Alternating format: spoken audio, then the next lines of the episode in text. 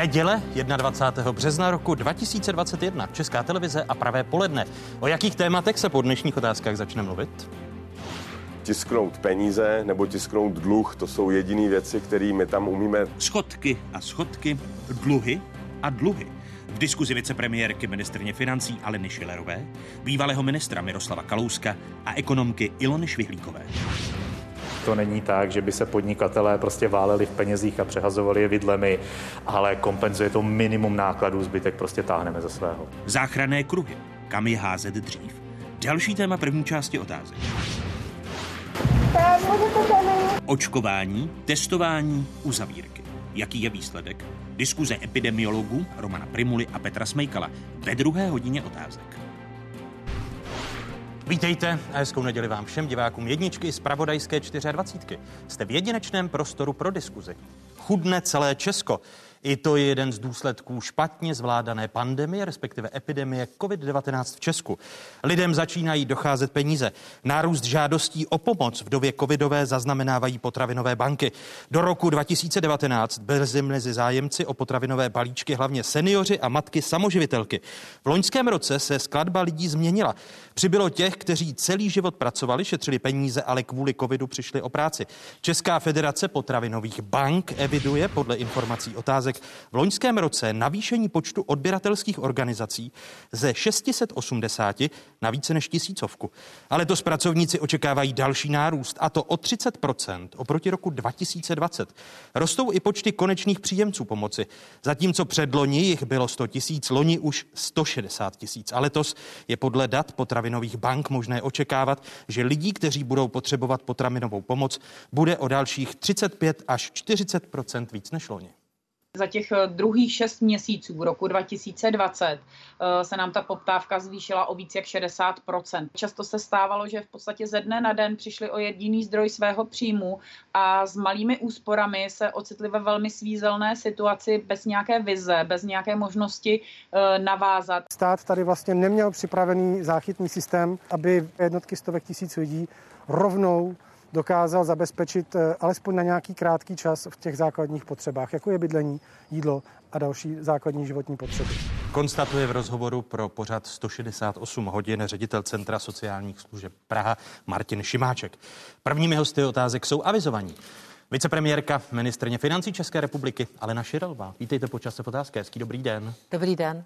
Vítám bývalého ministra financí Miroslava Kalouska. Hezký dobrý den. Hezký den, děkuji za pozvání. A mé pozvání přijala ekonomka, členka Národní ekonomické rady vlády Ilona Švihlíková. Dobrý Hezký den. nedělní poledne, vítejte. Začnu u vás právě, paní docentkovi, v rozhovorech naposledy. Ve středečním rozhovoru pro deník právo opakovaně zdůrazňujete, že zvládání koronavirové epidemie si, cituji, nejlépe vedou ty země, které nikdy nepřistoupily na zvrhlý trade-off, tedy výměnu mezi počtem úmrtí a růstem HDP, a naopak jasně na první místo postavili životy a zdraví svých občanů. Konec citátu. Dá se v této souvislosti spočítat, o kolik Česká republika v rámci té koronavirové epidemie schudla? Bavíme se teď o schudnutí, nebo se bavíme o zdraví a životech lidí? Bavíme se, jo, trošku... Ono to spolu souvisí. Eh, no, jako jedna věc samozřejmě je, že vidíme, že území, které jako si počínali, řekněme, velmi razantně a prostě skutečně na první místo dali zdraví životy lidí, což najdeme hlavně v Ázii, samozřejmě nejcitovanější příklady Austrálie a Nový Zéland, které, řekněme, jsou nám třeba kulturně blízké, no tak tam samozřejmě vidíme, že uh, ta uh, ten počet mrtvých, počet nakažených je velmi nízký a zároveň stav ekonomiky patří těm nejlepším, že když se podíváme právě do tohohle koutu světa. A druhá věc je, kterou byste tady nakousnul, je otázka nějakého chudnutí nebo prostě změny. No, Ona tam je zá, vzájemná závislost. Uh, no, každá ptá. změna, hledajte, jako je válka nebo pandemie, no, tak samozřejmě vám vede k nějaký redistribuci bohatství, že jo? Tak to bez zesporu tak je a to se bez zesporu projevuje, eh, projevuje u nás. Eh, my tady prostě máme skupiny, eh, jako ledas kde, které jsou prostě velmi silně postižené. Ty otázky, jakým způsobem se k ním můžeme dostat a jakým způsobem jim můžeme cíleně pomoci. Ale na druhou stranu bych jako zase ráda upozornila makroekonomicky, že my tady prostě máme rekordní nárůst úspor za ten minulý rok a dokonce i nárůst mal obchodních tržeb. Takže ono je potřeba to vnímat trošku hmm. plastičtěji. Jo, toho, čeho jako já se obávám, A vidím to hodně ty náznaky v těch ostatních zemích, které, řekněme, patří do těch zemí vyspělých západů. Je to oživení v tom káčku. Jo? To znamená, že tady je prostě eh, část obyvatelstva, která není tolik postižená, ba, ba co víc, může být odvětví, které skutečně jaksi jedou naplno. Plus samozřejmě je tam ta otázka těch odložených úspor, odložené spotřeby, respektive, a potom jak si uh, čekají, až budou moci vrhnout do té ekonomiky. To je bez sporu jedna část. A potom samozřejmě ta druhá, která na tom prostě vůbec uh, není dobře a která může mít prostě problémy vůbec nějak uh, splnit svoje zásadní jako životní, životní potřeby. No a to... A když se vrátím k té původní otázce, můžeme spočítat, že ta salámová metoda zvládání, respektive nezvládnutí epidemie, kterou sledujeme v České republice, oproti těm eh, celostátním uzávěrám, ku příkladu už zmíněná, zmíněný Izrael, Austrálie a podobně, že ty důsledky pro naši ekonomiku budou horší tím, že nezvládáme tu pandemii? No, takové patrné jako u všech zemí, které se vydali touhletou cestou, že ty důsledky jsou horší. To znamená, že to protahujete neustále a děláte opatření, rušíte, zavádíte další. Tak z toho zatím, co vidíme, z toho srovnání po nějakém roce a roce, tak už můžeme samozřejmě usuzovat tímhle tím směrem, ale nejsme na konci, to je potřeba si uvědomit, nejsme na konci. Uh, ano, pan, pane bývalý ministře a pak dostane na závěr eh, Já bych nerad, aby to vyznělo tak, že vlastně česká vláda tady cíleně dělala ten nemravný trade-off, jak říkala uh-huh. paní docentka. Ona je samozřejmě pravda, že ty země, které chránily primárně životy a zdraví občanů, tak dopadly také nejlépe ekonomicky, ale tohle vždycky celý ten rok tvrdila česká vláda. My chceme především chránit životy a zdraví občanů, ale dělali to tak špatně, tak neschopně, tak chaoticky a především tak populisticky, že to dopadlo tak, že za jsme za posledních 14 dní máme nejvíc zemřelých na 100 tisíc na celém světě. To znamená, že jsme opravdu nejhorší na celém světě i proti zemím, které jsou mnohem méně vyspělé a mnohem, mají mnohem horší zdravotnictví, tak my těch úmrtí máme prostě nejvíc. Promiňte, když, teď, se, když teď vstoupím do vaší a to řeči, se samozřejmě, aby... to se samozřejmě, to, to, to tady nikdo nemůže z vlády snést, snést tu odpovědnost. Za to opravdu odpovídá vláda. No a to se pochopitelně promítlo i do ekonomiky. Bohužel do různých segmentů velmi různě. To znamená, ta krize má své vítěze, ale má prostě taky své dramaticky poražené a zdecimované. Když teď naváží na vaše slova v souvislosti s počtem těch úmrtí, 24 eh, 600 67. To je aktuální číslo zemřelých v souvislosti s epidemí COVID-19. Eh, první úmrtí s nákazou COVID-19 zaznamenali statistiky loni 22. března k pátku ministerstvo zdravotnictví evidovalo 24 331 zemřelých, dnešku 24 667. Neříkejte, že kdybyste byl ministrem financí, kdybyste byl členem vlády, že vy byste vyšel vstřícku příkladu odborům, které v uplynulém roce v listopadu pak před Vánocemi a teď v souvislosti s Velikonocemi říkají, udělejme tvrdou celostátní karanténu na 14 dnů a ekonomiku to bude stát míň. Uh, Vy byste na to šel, na to uh, řešení? Víte, já bych šel, nezlobte se, my jsme rok, uh, my jsme po roce tomu řešení. A tady bohužel od samého začátku ta vláda jenom reagovala místo aby mířila dopředu na řešení toho problému. Takže ty zásadní věci, to je opravdu zásadní pro zkracení té pandemie, masivní trasování, masivní testování, chytrá karanténa, očkovací hmm. strategie. To bylo všechno, jak vláda tvrdila, že měla dokonale připravené. No ale pak to nefungovalo.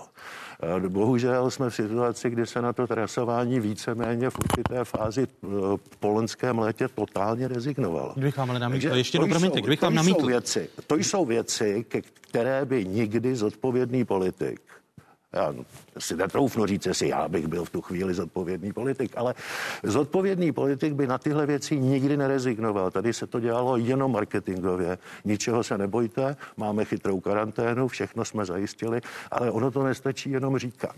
Ono to musí také fungovat. A ta vláda k tomu přistupovala tak, že to prostě nefungovalo. A teď se to dostalo Promiňte, do bodu. Ale, že vstoupím do vaší řeči a přeruším vás. E, I v zemích, kde trasování a všechna ta opatření fungovala lépe, tak to tvrdé zavření ekonomiky na 14 dnů a pak uvolnění vys Izrael, vys Austrálie funguje pro tu ekonomiku jsem, lépe. Proto se ptám, já jsem jestli před... vy byste byl schopen při, přinést a nést tu politickou odpovědnost, že by Totální lockdown v listopadu, před Vánocemi já, já jsem, já jsem před čtyřmi týdny, já jsem před čtyřmi týdny říkal z těch, ale prosím, já nejsem tak blízko u těch dat, ale z těch dat, u kterých jsem měl, z těch dat, u které jsem měl k dispozici, jsem říkal, že se mi zdá, že ta tvrdá uzávěra na 14 dní až 3 neděle by vyšla levněji než, eh, než ta dlouhá agonie. Ale to je opravdu jenom pocit, který nemohu opřít o data, eh, ke kterým nemám přístup. Mohu. Paní ministrně, jste si, jste si vědomi ve vládě toho, že to nezvládnutí epidemie působí větší ekonomické škody pro ekonomiku, než to, kdyby došlo ku příkladu k celostátní karanténě tvrdě vymáhané? Pane doktore, já jsem nejblíž ze všech tady přítomných u stolu, takže já určitě e, jsem konfrontována s tou skutečností, s těmi čísly, s tou realitou e, každý den na vládě, s kolegy a tak dále. To znamená, že určitě, určitě vidím do toho nejvíce. Mělo to nějaký vývoj. Eh, my jsme jarní vlnu zvládli velmi dobře, takže já odmítám názory typu, že jsme rezignovali na ochranu životu a zdraví. To naprosto já odmítám. A samozřejmě přišly nějaké, eh, přišel postupný vývoj na podzim. Nebudu se k tomu vracet, já hned řeknu k tomu tvrdému lockdownu. A e, podívejte se kolem nás, plus minus, a to není obhajová. My máme tu zodpovědnost, my se jí nezříkáme, děláme všechno pro to, abychom to zvládli, ale postupně země, které na tom byly lépe, teď jsou zase, přelívá se to v určitých vlnách. Není to tak, jak říkáte. Promiňte, Já celková data ukazují, že máme dvojnásobný, ale že máme dvojnásobný počet mrtvých než Rakousko. Celková data ukazují na zlepšení. Já jsem si je vytahovala, mám je teda k pátku, mám, mám tady někde i k, k víkendu, ale e, už jsem to nestihla si přečíst, máme k pátku, když se podíváte mezi tí, týdenně a není to žádné dramatické zlepšení. Já neříkám, že to je navískání a bouchání šampaňského v žádném případě, ale třeba když bych porovnala, já nevím, stejn, stejné dny k 12. třetí bylo pozitivních 14 953, když se podíváme k 19. třetí je to 9 624 a tak to ke každému dni, den, den srovnáme, tak je prostě pokles. Je mírný pokles i v nemocnicích, máme tady číslo vyléčených je asi 1,2 milionů a tak dále. Čili je tam mírné zlepšení. Určitě je tam klesající trend, určitě se o tom budete bavit s experty většími, než jsem já. To znamená, že ta opatření jednak zafungovala, jednak samozřejmě kombinace obojího. Opatření, kombinace očkování, tam mám také čísla, že vás to bude zajímat, ale teď k tomu tvrdému, Paní ministrině, tvrdému ale cel, lockdownu. celková data jasně ukazují, že Česká republika v součtu roku tu epidemii zvládá nejhůře společně Mě s Belgií. to samozřejmě proto, proto se... netěší, ano. ale uvědomme si, a teď já to nechci hájit, jedno, my si poneseme politickou odpovědnost a určitě se to bude nějakým způsobem hodnotit, ale Podívejte se, jak teď se, jak tělo Německo připravilo plán rozvolnění, začíná zavírat, Polsko je na tom dramaticky špatně. Prostě přelívá se to. Přelívá se. Je to přírodní katastrofa. Já bych to ještě domluvila. A k tomu tvrdému lockdownu, co říkáte, já jsem, já jsem nebyla pro ten tvrdý, pro to zavření průmyslu. Nemůžeme to srovnat s jarem, na jaře se zavřel sám zavřel se v Evropě, to znamená, nemělo to ty ekonomické dopady. Ono zavření průmyslu si prosím nepředstavujme, že tady zavřeme pár fabrik. Zavření průmyslu u nás znamená, že nezavřeme kritickou infrastrukturu, to nemůžete nikdy zavřít, protože chceme, aby nemocnice jeli. Nemůžeme, a u nás je to provázané. U nás bychom vlastně zdecimovali všechny navázané obory, ale o to nejde. Pokud by to bylo nutné, tak by se k tomu přistoupilo, ale my jsme zvolili jinou cestu. My jsme první v Evropě zvolili povinné testování testování. My už dneska testujeme nějakých přes 2 milionů, eh, přes 2, přes 2 milionů lidí, když teda pominu ty, co jsou na home office. 40 tisíc podniků se zapojilo. Máme eh, tam dneska zjištěnou asi jednoprocentní pozitivitu. To znamená, že vlastně už se, doká- kde je asi 90% potvrzení PCR testy. To znamená, dokázali jsme ty lidi prostě dostat mimo systém, aby nešířili nákazu. A to je podle mě ta cesta, kterou jsme šli, kterou, která také musela být na nastoupena v okamžiku, kdy jsme byli schopni zajistit testy. To mělo nějaký vývoj, ty kroky byly naprosto jasně systémově promyšlené, byla jsem u toho. To znamená, je toto ta je ta cesta. správná, o které mluví paní ministr. Já jsem jenom chtěla podotknout jednu věc. My samozřejmě, když to hodnotíme negativně, já bych nerada, aby to vypadalo jako, že, že tady je do selhání našeho zdravotnictví. Naopak, když se podíváme na ten obrovský počet nakažených a na tu smrtnost, Jasně. tak prostě vidíme, že naše zdravotnictví je skutečně něco, na co můžeme být nesmírně hrdí. Na špičkové nesmírně hrdí. To znamená, to je to, co nám tady drží tu odolnost a myslím, že tady je prostě potřeba potom se zamýšlet do budoucna, jakým způsobem, eh, jak si vyjádřit nejenom jednorázovými odměnami vůči, vůči zdravotníkům, ale celkově, jak prostě vnímat tenhle sektor jako skutečně strategický. To je možná jedna věc. A druhá, já si myslím, že víte, eh, když si zlomíte ruku, eh, půjdete s tím do poslanecké sněmovny, aby to řešili, aby navrhovali, co s tím. Budete chtít prostě nějaký jako odborný, odborné vyjádření k tomu. A tady si skutečně myslím, že věci jako je pandemie by především prostě měly být, měly být řízeny odborníky a že ty by měly mít to rozhodující slovo, jaká Podle vás je řízen, se, řízena se pandemie odborníky? Já, já, já, si, já se obávám, že prostě tady těch vlivů a zájmů je velké množství a že pak následně ne, z toho toto vzniká, odmítám, toto naprosto vzniká odmítám. z toho uh, kompromis, ve ne, kterém ne, ne, jak si řada zájmů lobuje, uh, tak aby zrovna ne, jich se to nedotklo. Ne, ne, jo, to znamená, kdybychom tady prostě měli nějaký odbornější orgán, který by skutečně s plnou vahou a odborností byl schopen říci, ano, tato opatření doporučujeme na základě toho, tato, tak si myslím, že bychom uh, se řadě problémů, řadě problémů vyhnuli. Ten odborný, ten, odbor, ten odborný orgán je zcela na místě, ale především to chce potom nepopulistické politiky, která ta odborná stanoviska bez politického rozhodnutí to nejde.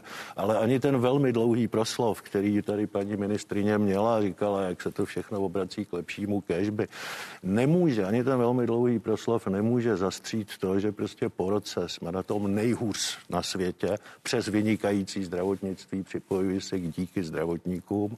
Promiňte, máme, Brazílie je na tom, že, na tom hůře. No, nejhůř na světě za posledních 14 dní, tak celosvětově z počtu obětí jsme druhý nejhorší na světě, tak to opravdu jako není velké vyznamenání pro vládu. Že ta situace je naprosto nezvládnutá a my, paní ministrině, nepochybujeme o tom, že jste jediná z nás, která má skutečně přístup k těm mm-hmm. datům. Problém je, že ta vláda veřejnosti opakovaně lže. Tady se prostě říkalo, ještě nám dejte 14 dní času na nouzový stav. Pak se říkalo, ještě tři neděle a bude se rozvolňovat. A to se říkalo v situaci, kdy na základě těch dat, které jste v tu chvíli měli k dispozici, jste věděli, že to není možné. Že nějaké rozvolňování po 14 dnech nebo po třech nedělích prostě nebude možné, protože tu situaci eh, jste nechali dojít takhle daleko. Vy, vy jste opakovaně vládou dutých slibů, fabulací. Pak se nemůže nemůžete divit, že ta veřejnost vám prostě nevěří. A my vám nemůžeme věřit ani teď, když nám tady citujete z těch dat, protože opravdu nevíme, jestli to není další marketingový trik vašich marketáků. Promiňte, vy byste, pane, eh, pane Kalousku, teď hlasoval v poslanecké sněmovně pro prodloužení toho nouzového stavu, což poslaneckou sněmovnu čeká. Zajímavá otázka. To je, to je velmi zajímavá otázka ano, a na to bych nutně potřeboval slyšet, co ta vláda bude dělat a proč. Protože ten nouzový stav není nic jiného, než to, že svěřuji jako zákonodárce, což já už nejsem, ale že svěřuji jako zákonodárce té vládě naprosto mimořádné pravomoci. A můžu to udělat s čistým svědomím jenom tehdy, když budu vědět, že vláda s těmi mimořádnými pravomocemi bude nakládat odpovědně. Promiňte, vy nějakou zkušenost máme, jsem, protože jsme po jsem, třech týdnech. Já jsem, dvakrát nehla, já jsem dvakrát nehlasoval pro nouzový stav na základě jednoznačných důkazů, že vláda s těmi mimořádnými pravomocemi zacházela zcela neodpovědně, tudíž jsem na to nechtěl nést odpovědnost. Kdyby mě přesvědčili příští týden, že s nimi nakládají a budou nakládat odpovědně, tak bych to možná podpořil, ale prostě nevím, jak by to udělali, protože více neschopnou a více neodpovědnou vládu nemá bohužel nikdo na celém světě. Vy byste, paní ministrně, protože budete... Já musím reagovat, to je tak, já jsem takovouhle snůžku prostě, dema, jak vždycky říká, teda demagogie a populismu neslyšela. Tak na jedné straně tady začnete plamenou kritikou a obžalovou vlády. No to jsou a nezvládnosti. Vaše vlastní výsledky, a říkáte, říkáte, nechte mě domluvit, já jsem mlčela mlčela velice pokorně, když jste mluvil.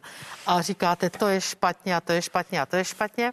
A na druhé straně říkáte, no pro nouzový stav já nevím, jestli vyzvedl ruku, protože já nemám dost čísel. Takže na jednu obžalobu jich máte dost, na to, abyste obžaloval vládu z nejhoršího konání a na nouzový stav byste neměl jste populista. Nevkládejte jste mi, normální nevkládejte populista. mi do úst něco, protože co jsem vy dobře víte, že nouzový stav ta vláda potřebuje.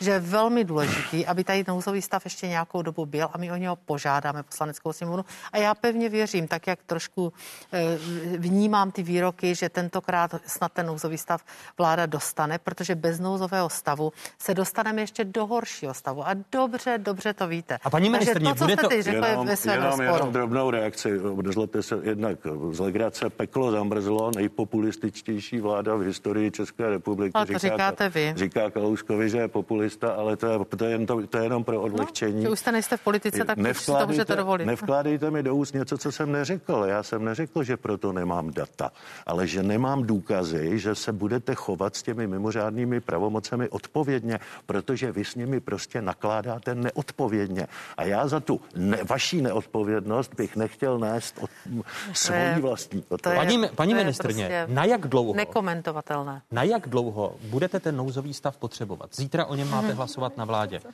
Kolik tak času budete potřebovat? My, eh, my jsme o tom debatovali zatím předběžně v pátek na poslední vládě a domluvili jsme se, že požádáme pravděpodobně o celých 30 dnů. Uvidíme, co se stane v poslanecké sněmovně. Tam ta debata vždycky bývá dlouhá na celý den, takže já nepředpokládám, že celých 30 dnů dostaneme. Já si myslím, že tak, jako se stalo i v minulosti, dostaneme nějakou část. Takže cokoliv samozřejmě dobře, ale představa, že by tady nebyl nouzový stav, prostě není možná. Je ta chvíli. strategie vlády správná testovat, nebo by vláda měla přistoupit na ten požadavek odboru, využít velikonočního týdne. Já, já budu opakovat, já si myslím, že tohle by prostě neměli rozhodovat ekonomové, ale epidemiologové. To v první řadě. A rozhodují to epidemiologové. A v druhé Promiňte, jsem vás skočila do řeči. To jsem ráda. A druhé, no, když se bavíme tady o tom, jako jak, se, jak se rozvolňovalo, jak se debatovalo o nouzovém stavu, tak já jsem některé ta, některá ta jednání z poslanecké sněmovny viděla, což ode mě nebyl úplně moudrý nápad to sledovat. A musím říct, že si teda dobře pamatuju, že to není tak dávno, kdy někteří členové opozice jako chtěli otevírat hotely, pokud si to správně pamatuju. Jako, jo, a, a chtěli jako... Opozice, správně opozice, opozice jako, a měli tam, jako, samozřejmě ve vládě taky najdeme jistě členy, kteří neustále by chtěli rozvolňovat rozvolňovat, že? Teď mluvíte víme, o vicepremiérovi Havlíčku? Ano, ano, tam já mám pocit, že jako každý, každý týden musí minimálně jeden výrok mm. o tom, jak se bude rozvolňovat.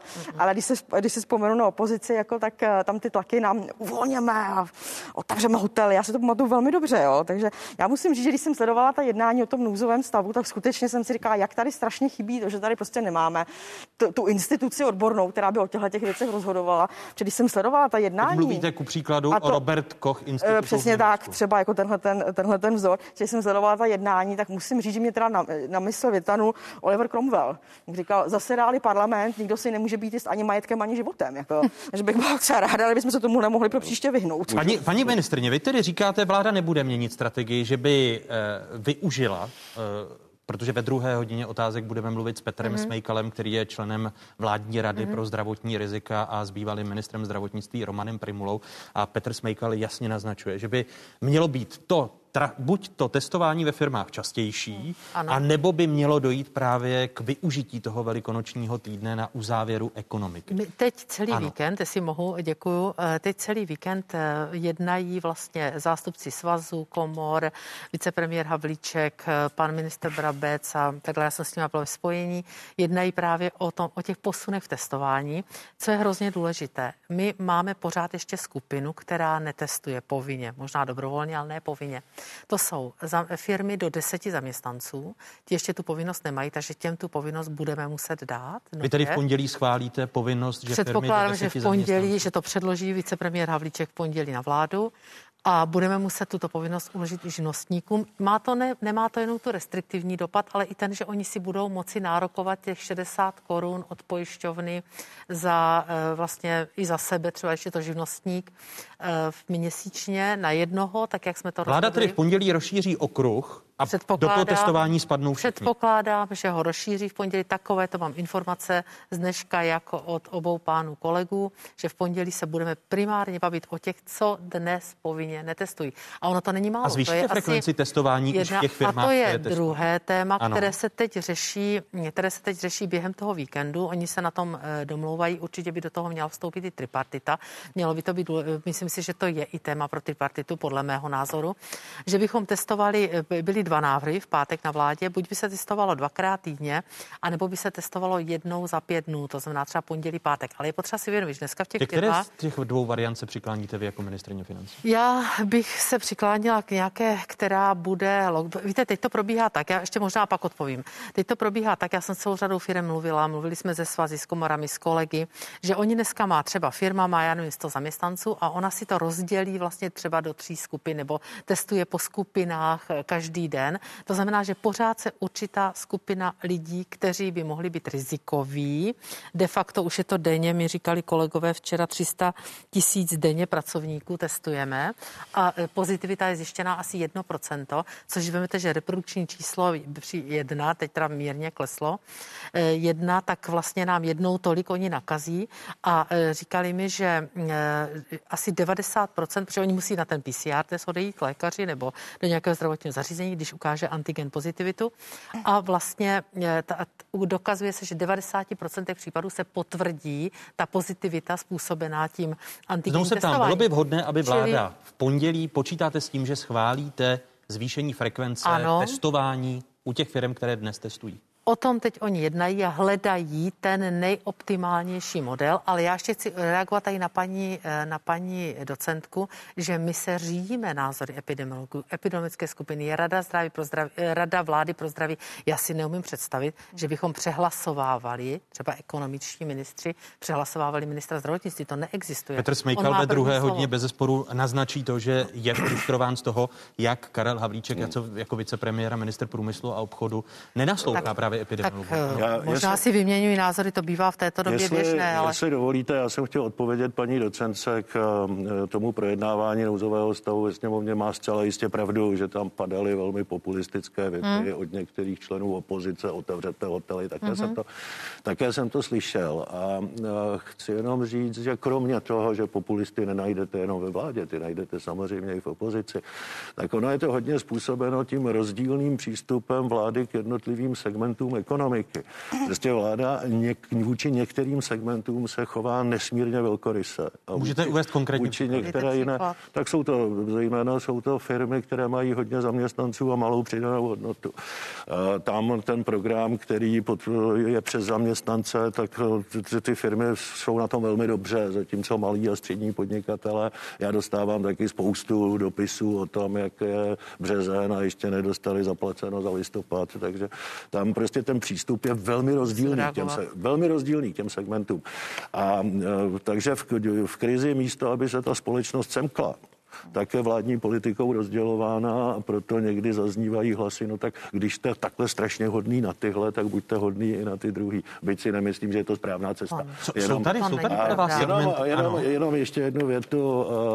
E, říkali paní ministrině, že skutečně e, rozhodují podle epidemiologů, tak kdyby to byla pravda, tak jeden za druhým ty odborníci neutíkají v hrůze pryč s tím, že s panem premiérem Babišem to prostě nejde a že s tím nechtějí nic mít. Ta vláda je bohužel součást toho problému, nikoli v součást řešení. Když se vyjádříte k těm segmentům, jestli eh, je pravda, že některé segmenty jsou zvýhodňovány a mají větší podporu ekonomiky než ty, které by si jí zasloužily? Víte, to jste na hodně komplexní téma, upřímně řečeno, protože tohle srovnání hmm. nebude vůbec snadné.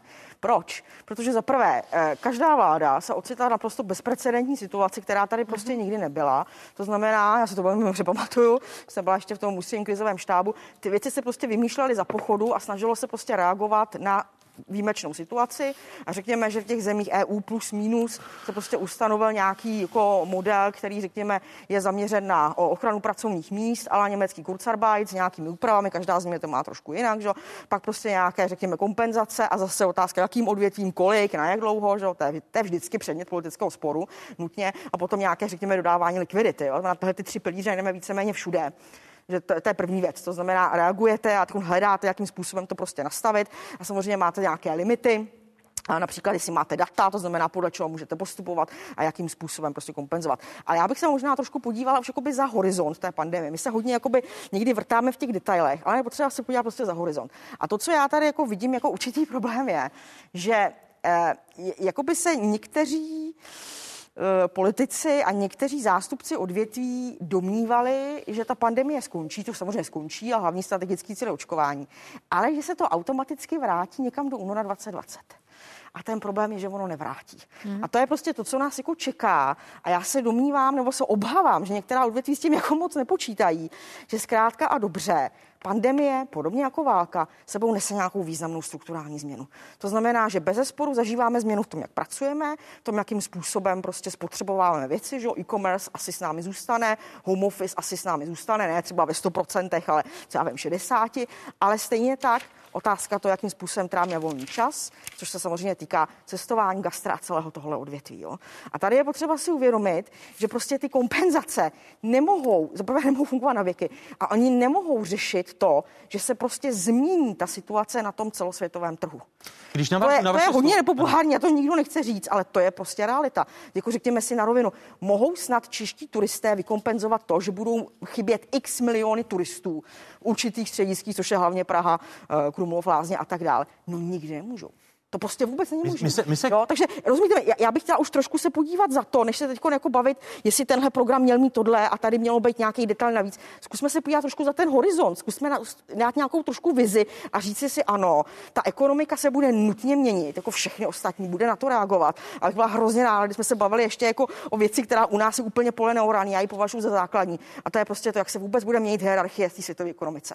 Jo, my se tváříme, že se nebude nic dít, ale ono se teda sakra bude. To znamená, máme jednoznačně prognózy a už to vidíme, návrat výrob do materských zemí, zkracování výrobních řetězců. To jsou všechno zásadní věci, které se nás nějakým způsobem dotknou. Jo? Takže zkusme jako nedívat se jenom teď, jako rozebíráme detaily, jestli je COVID, já nevím, COVID vleky, nebo jak se to všechno jmenuje.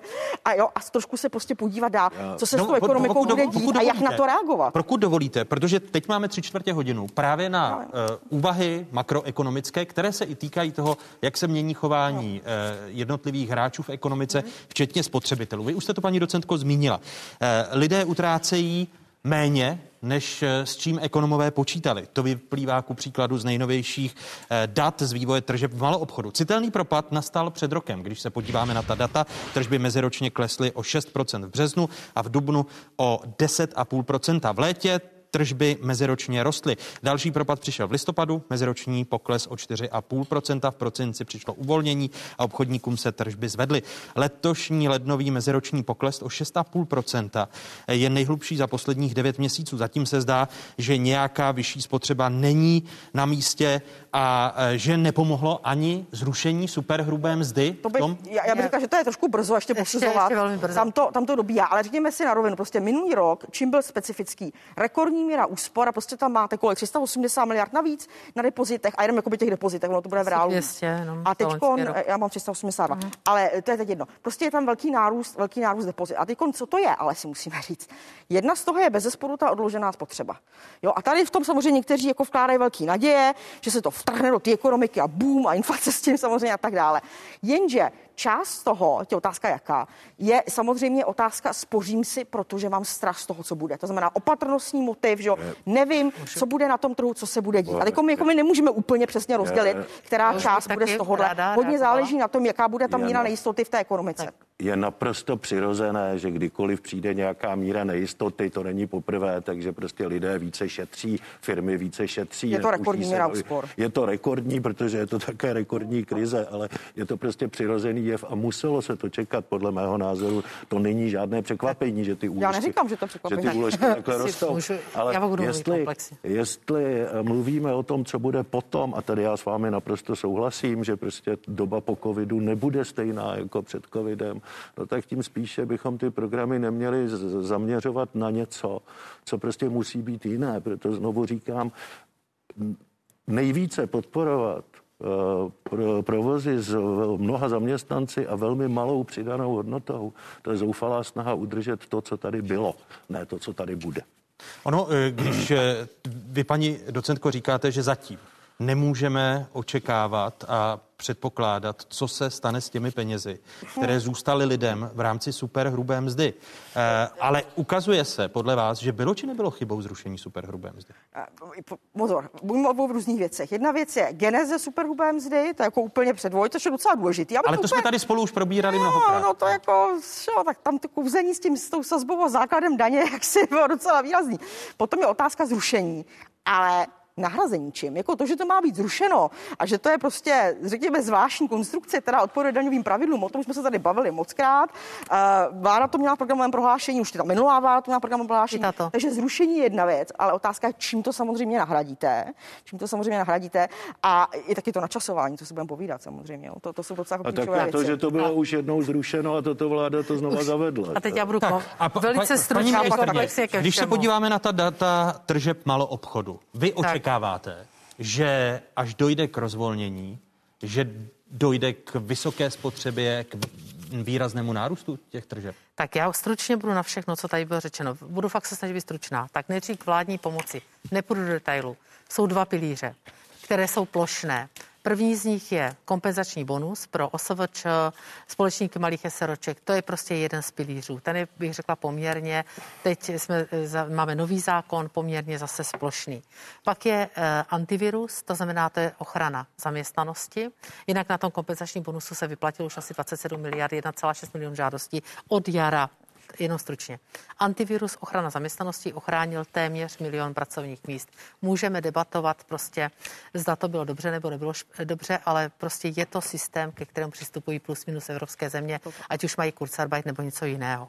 Takže tolik tomu. A že tam mezi tím jsou nějaké vládní programy, a já nepůjdu do detailů, tak jako jste nešli ani vy, tak samozřejmě znamenal nějaký vývoj, protože jsme zavírali, my jsme nezavřeli tu ekonomiku jako celek. Podívejte se, a padlo to tady, že celá řada odvětví ekonomických, které jedou perfektně, které jsou na tom lépe než před pandemí. Různé e-shopy, různé, uh, různí obchodníci, já nechci nikoho jmenovat, abych tady neporušoval nějaké předpisy, ale různí obchodníci, kteří obchodují s potravinami a dováží vám je až domů ke dveřím, jede dobře, zahraniční obchod ukázal, že je poměrně dobře. Prostě to jsou všechno uh, oblasti a pak je samozřejmě část ekonomiky, kterou ta pandemie zasáhla a tam já souhlasím tady asi s oběma uh, dámou i pánem co sedí u stolu, že prostě dojde k restrukturalizaci ekonomiky. A já to říkám nahlas. Já to neříkám, že bych se, já říkám a řekla jsem to už i na půdě parlamentu, prostě nebude nikdy zpět ten svět, který jsme znali před pandemí. Když se, když se vrátím k chování, nejdříve spotřebitelů, promiňte, když se vrátím pořád, k chování spotřebitelů a domácností. Tady vidíme, tu mám to jako třetí bod. Tady vidíme rok, rekordní propad eh, maloobchodních ano. tržeb, vidíme rekordní úspory domácností, ano. když se podíváme na další data, kdy ke konci ledna, Já tady mám i ano, loňského roku roku měli lidé v bankách uloženo 2,5 bilionu korun. V mhm. červnu vklady domácností vzrostly o 200 miliard, ke konci roku o dalších 100. Letos na konci ledna činili vklady domácností 2 biliony 900 miliard korun. Já říkám Jak... s nadsázkou dva české státní rozpočty, říkávám jako ráda s nadsázkou, že mají lidé prostě v bankách. Vidíte, ale tady vidíte ten, Jak? vidíte tady ten rozdíl. Na jedné straně jste tady začal eh, s chudnutím, s potravinovými bankami, s těmito věcmi a na druhé straně tady máme rekordní úspory. Ano, já to vidím, ty procenta v roce 21 typujeme asi o 19%, že vzrostou. Je to tak. Protože Oni ty segmenty ča- jsou velmi ale, různé. Eh, úspory jsou obecně velmi nerovnoměrně rozdělené. Kdybych to domluvila. Velmi... Eh, samozřejmě jsou různé. Taky by tady část ekonomiky e, velice dlouho byla zavřena, za co ti lidé měli pořádně utrácet. A není to tak, že byste, tak jak jste zvyklí, přijete do obchodu, do nějakého shopping centra, nakupujete očima, nakoupíte, co nepotřebujete. Ale já se vás já jasně ptám tomu, a poprosím o jasnou ano. odpověď. Jestli e, až dojde k rozvolnění, vy věříte, že dojde k napumpování a k vyšší spotřebě ano. a myslíte, že lidé nebudou e, z obav, z ekonomických obav na těch penězích? Věřím tomu, že se ta spotřeba zvedne, ale nikdy jsme netvrdili, že utratí všechno ti lidé. I to, že si odloží tu spotřebu, ta odložená spotřeba, že si odloží na důchod nebo že si odloží na nějakou investici, přece to taky není ekonomicky špatně. To je taky dobře. To znamená, já počítám s tím, ti nízkopříjmoví utratí téměř všechno, to taky je klasické. Samozřejmě ti střední a vyše příjmový si odloží část a odloží si a ta odložená spotřeba také není špatně. Čili já toto všechno eh, považuji ekonomicky za správný krok. A ještě mám k super dobré mzdě se vyjádřit? Uh, Nebo to ještě tomu budeme? Se, tomu se vyjádříte. Uh, Záhy, co se týče těch úspor, mm. uh, je, je to, řekněme, chyba uh, v tom slova smyslu, že se předpokládá, že i poté, co pandemie nebo epidemie skončí, tak lidé spíš budou znejistěni a budou mít úspory, než aby uh, utráceli na spotřebě, protože se ukázalo během toho pandemického roku, hmm. že můžeme výrazně zkrátit naše výdaje? No, to je právě ta otázka. Jak kdo? A to jsme zase u toho oživení. To znamená, eh, bez sporu tady jsou skupiny, které mají tu odloženou spotřebu a které prostě jaksi budou chtít to napálit, jakmile to bude možné a bude nějaké uvolnění. Pokud si nepletu, tak z České národní banky dokonce zazněl odhad 200 miliard mm-hmm. jo, a očekávají spolu s tím mm-hmm. nějaké inflační tlaky. A to Potom bude bez sporu segment, který prostě to má opatrnostně a bude se bát, protože logicky jeho odvětví bude nějakým způsobem zasaženo a tím pádem prostě bude sedět na těch úsporách a rozhodně je nebude, nebude chtít utrácet, ale pořád zapomínáme na ten jeden segment. My nemáme totiž přesné údaje o rozvržení úspor domácností, což je docela škoda. Když jsme to měli podle decilů, tak by se nám to samozřejmě jako s tím pracovalo lépe. Ale prostě my tady máme minimálně prostě ty dolní jako skupiny, ty, ty, ty nízkopříjmové, no tak ty nemají žádné úspory. Jo, tohle je potřeba si uvědomit. To znamená velmi nerovnoměrné rozložení úspor populaci. Takže to řeknu jako jedu, že někdo je má, někdo je nemá, ale ono to má jako dost velké jako makroimplikace. A, a samozřejmě, eh, když tady nebude, řekněme, úplně dobré to ekonomické prostředí, a když se to bude táhnout, třeba očkování nepůjde tak rychle, jak se očekává, no tak samozřejmě bych očekávala, že ten segment těch opatrnostních úspor eh, se ještě o něco zvýší. Já samozřejmě souhlasím s tím, že odpovědný člověk si má odkládat na stáří a že ty úspory jsou vlastně jako dobře, když to říká paní ministrině. A teď jde o to, co v eh, situaci v krizi ten stát má pozbuzovat z toho, na co si půjčí. Pokud si půjčuje, aby podpořil ekonomiku, tak má skutečně si půjčit tak, aby to byl stoprocentní impuls do ekonomiky. Co se týče daňového balíčku, si ten stát půjčuje na to, aby z větší části podpořil ty úložky a to si myslím, jestli je ten, to se opravdu nejsem jistý, jestli je ten nejefektivnější způsob eh, státní podpory. To si myslím, že byla prostě hrubá chyba. Vy teď narážíte na daňový balíček, který kritizuje ano. i paní docentka Švihlíková. To, že prošel, eh, vys ku příkladu osvobození daně od eh, nákupu nemovitostí, když to, když to hodně zjednoduším, to tež se týká zrušení superhrubé mzdy eh, v čase, eh, co zažíváme pandemii. Když se podíváme na eh, plnění státního rozpočtu v letošním roce a budeme srovnávat v delší perspektivě. Loni v lednu Eh, skončil rozpočet v deficitu 8 miliard, letos v lednu byl deficit 31,5 miliardy. Loňské hospodaření za první dva měsíce skončilo v mínusu přes 27 miliard, letošní výsledek rozpočtu za první dva měsíce je minus 86 miliard. Vláda zatím počítá letos se schodkem půl bilionu, podle ekonomky Danuše Nerudové po volbách určitě dojde na sanaci rozpočtu. Vzhledem k tomu eh, deficitu státního rozpočtu eh, a v jeho výšce, eh, tak je milné se domnívat, že jeho sanování by se mohlo odehrávat pouze prostřednictvím výdajové strany. Mám takový pocit, že ve veřejné diskuzi nezaznívá, že existuje i příjmová strana státního rozpočtu. Neustále se řeší výdaje, ale na příjmovou stranu paní ministrně financí zcela zapomíná a nepřijímá žádná opatření na příjmové straně. Schodek podle Danuše Nerudové, která je předsedkyní eh, Komise pro spravedlivé důchody, je tak vysoký, že restrikcí výdajů splacen rozhodně nebude. Paní ministrně, neukazuje se, že bylo chybou, že došlo ke schválení toho daňového balíčku v té nejhorší možné situaci?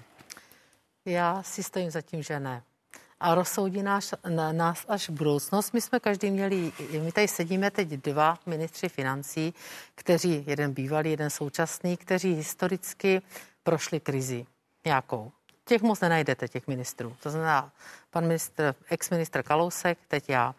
Každá ta krize je jiná. Toto je přírodní katastrofa, přišla ze dne na den, toto byla importovaná krize a tak dále. To všechno víme, to nemá cenu. A zatímco tady už ten přístup byl nějak zhodnocen, tak ten náš na hodnocení trvá. A ty přístupy jsou úplně odlišné. To znamená, tehdy se nedalo nikomu nic. Já tady mám dokonce ten papír, kolik tenkrát se dalo do ekonomiky nic. Naopak se snižovaly mzdy, prostě dělali se tyto restriktivní opatření. A co to přivedlo? Znamenalo to prosperitu pro tuhle zem? No neznamenalo. Podle vás tedy bylo vhodné krizi. Podle vás bylo stimulovat vhodné ekonomiku, sáhnout, stimulovat snáhnout. ekonomiku. Mhm. A zatím se ale neukazuje, že byste ji je to stimulovali. měsíc, je to měsíc. Jsou to dva měsíce. Ne. Máme už, Eh, máme už březen, paní Poprvé ministryně. se to projevilo v únorové výplatě a teď máme březen. Tak vy byste chtěl zázrak za měsíc. Já si myslím, že to vždycky má nějakou, eh, nějakou setrvačnost. My jsme, stejně bychom to udělali. My jsme, my, tato vláda to měla v programovém prohlášení vlády, ale měla to tam 19%, to znamená, my bychom se dostali do situace, kdybychom zvedali daň živnostníkům, protože jsme tam sice měli nějaké započtení, to by nikdo nepochopil a tak dále. Měli jsme to tam postaveno trochu jinak, proto jsme se vzhledem k té krizi, k té, k té bezprecedentní obrovské krizi, kdy nerostly nebo nemají růst platy zaměstnanců, tak jsme se k tomu odhodlali.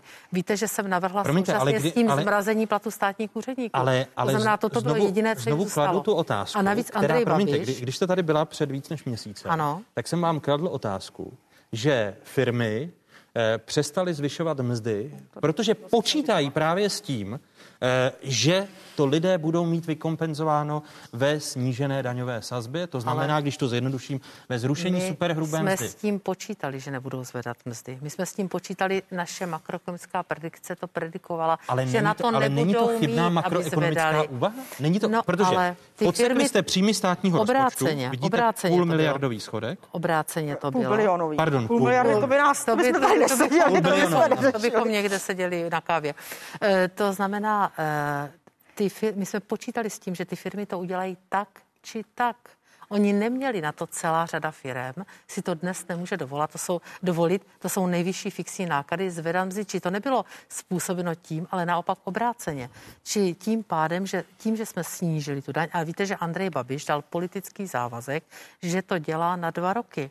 To znamená, že prostě pod, na dva nejkrizovější roky, a já vím, teď začnete debatu, že to není v zákoně, to nešlo napsat, já jsem bývalý legislativec, to nešlo napsat do zákona jinak, než bychom, aby se tam dali konkrétní sazby, nebudeme diktovat budoucí politické reprezentaci. Takže vy nepřipouštíte, že to je makroekonomicky chybná úvaha, Ne, že na ne. úkor státu Rozsoudí nás, zaměstnanci zvyšují já si zatím stojím a rozsoudí nás My máme, ne, ne, ne, ne, no, my máme rozsouzení, musíme být tady a teď, protože nemůže, nemůžeme čekat. My máme, Vy jeden, jste? my máme jeden obrovský problém a to jsou neudržitelné veřejné, roz, dlouhodobě neudržitelné veřejné rozpočty, což je věta, která sice nikomu nic neřekne, ale když to přeložíme do češtiny, tak to hrozí, že každý z nás nebude mít důstojnou a dostupnou tu základní péči veřejných služeb, ať už zdravotní nebo penzijní nebo jakoukoliv. To je důsledek veřejných rozpočtů a to je důsledek rozpočtové politiky vlády, která není způsobena covidem. Ten covid ji urychlil a nasvítil. My máme skutečně dlouhodobě neudržitelné finance, s kterými ta vláda vůbec nic nedělá. S tím, že teď jí to nevadí, teď si na to půjčuje. A v okamžiku, kdy dojde k zhoršeným veřejným službám nebo prostě k, nezbytnosti je obrovsky zaplatit nějakým zepětím, no tak to, A už, tomu to, podle vás to dojde? už nebude. No, něco se s tím bude muset udělat. Teď je možnost ještě tu zatáčku vybrat tak, aby to bolelo, co nemůže to být úplně nebolestivé, ale je možnost tu zatáčku vybrat tak, aby to bylo bolestivé co nejméně, ale to musí začít tahle vláda. Ta nemůže, která to způsobila, ta nemůže říkat, to budou dělat až ty další a za nás bylo dobře a můžou za to ty další. A jak, vlády. jak byste vy vybíral zatáčku konkrétními opatřeními? Podívejte se, eh, nám, eh, my jsme v situaci, kdy bude strukturální deficit přes 6%. Eh, Paní ministrině poslala konvergenční program tento týden do připomínkového řízení. Návrh. Návrh tedy do připomínkového řízení, kde předpokládá konsolidaci půl procenta HDP ročně, což znamená, že v roce 2024 narážíme na dluhovou brzdu a je opravdu velký průšvih. To není možné. Ta konsolidace, to prostě se nedá vůbec číst, ten materiál, který paní ministrině poslala, protože ten ignoruje ten náraz do zdi. Eh, Tam se musí ta zatáčka vybírat okamžitě, poměrně rychleji. Tam se, jak byste, vy, jak byste tu zatáčku těch, vybíral? těch, těch možností není mnoho a e, nejsou nebolestivé. Za prvé musíte snížit personální výdaje. Jestliže se na poslední, jenom v tomto volebním období zvedly, se zvedly personální výdaje státu o šílených 72 miliard, ze 167 na 239, tak proto není opodstatnění a žádná firma se nemoh, by se nemohla takhle chovat, a kdyby nechtěla zkrachovat. Co se týče veřejných služeb, máte jenom dvě možnosti. Buď tam zavedete nějakou spoluúčast, anebo zhoršíte jejich kvalitu a dostupnost, to znamená, to zlevníte. A pak máte příjmovou, a pak máte příjmovou stránku. To znamená, musíte zvednout nějaké daně, abyste udělal dlouhodobě udržitelné rozpočty. V každém případě to není populární, v každém případě je to nějak bolestivé, ale musí to být férově rozloženo na celou společnost a hlavně se to, a hlavně se to musí přiznat. Tahle vláda to vůbec nepřiznává. Ta prostě říká, teď to uděláme takhle, historie nás rozsoudí, jenže až, na tu, až do té zdi narazíme, tak bude pozdě. Je ten konvergenční program, který který já jsem ho ještě neviděla. Já, já, já, já se na něj chystám teprve. Ještě jsem ho neviděla, ale jsem ráda, že tady slyším tu daňovou spravedlnost, to je moje oblíbené téma. Tak bych jako docela uvítala, kdyby v těch příštích jako úpravách, které se budou dít, nemuseli jako všechno ne, to břemeno. Ne, zaměstnanci a ty. Na celou ano, ne zaměstnanci a, a, a, a ty nízkopříjmoví přes DPH, to by byla příjemná změna. Hrozí, když se podíváte na plnění státního no. rozpočtu, plus ten půl bilionový schodek, hmm. tak hrozí tady náraz do zdi. A měla by to být, protože paní ministrně ještě bude sestavovat státní rozpočet na příští rok, eh, protože volby máme v říjnu. Eh, předpokládám, že se čtvrt roku může sestavovat vláda, jak to v průměru tak bývá.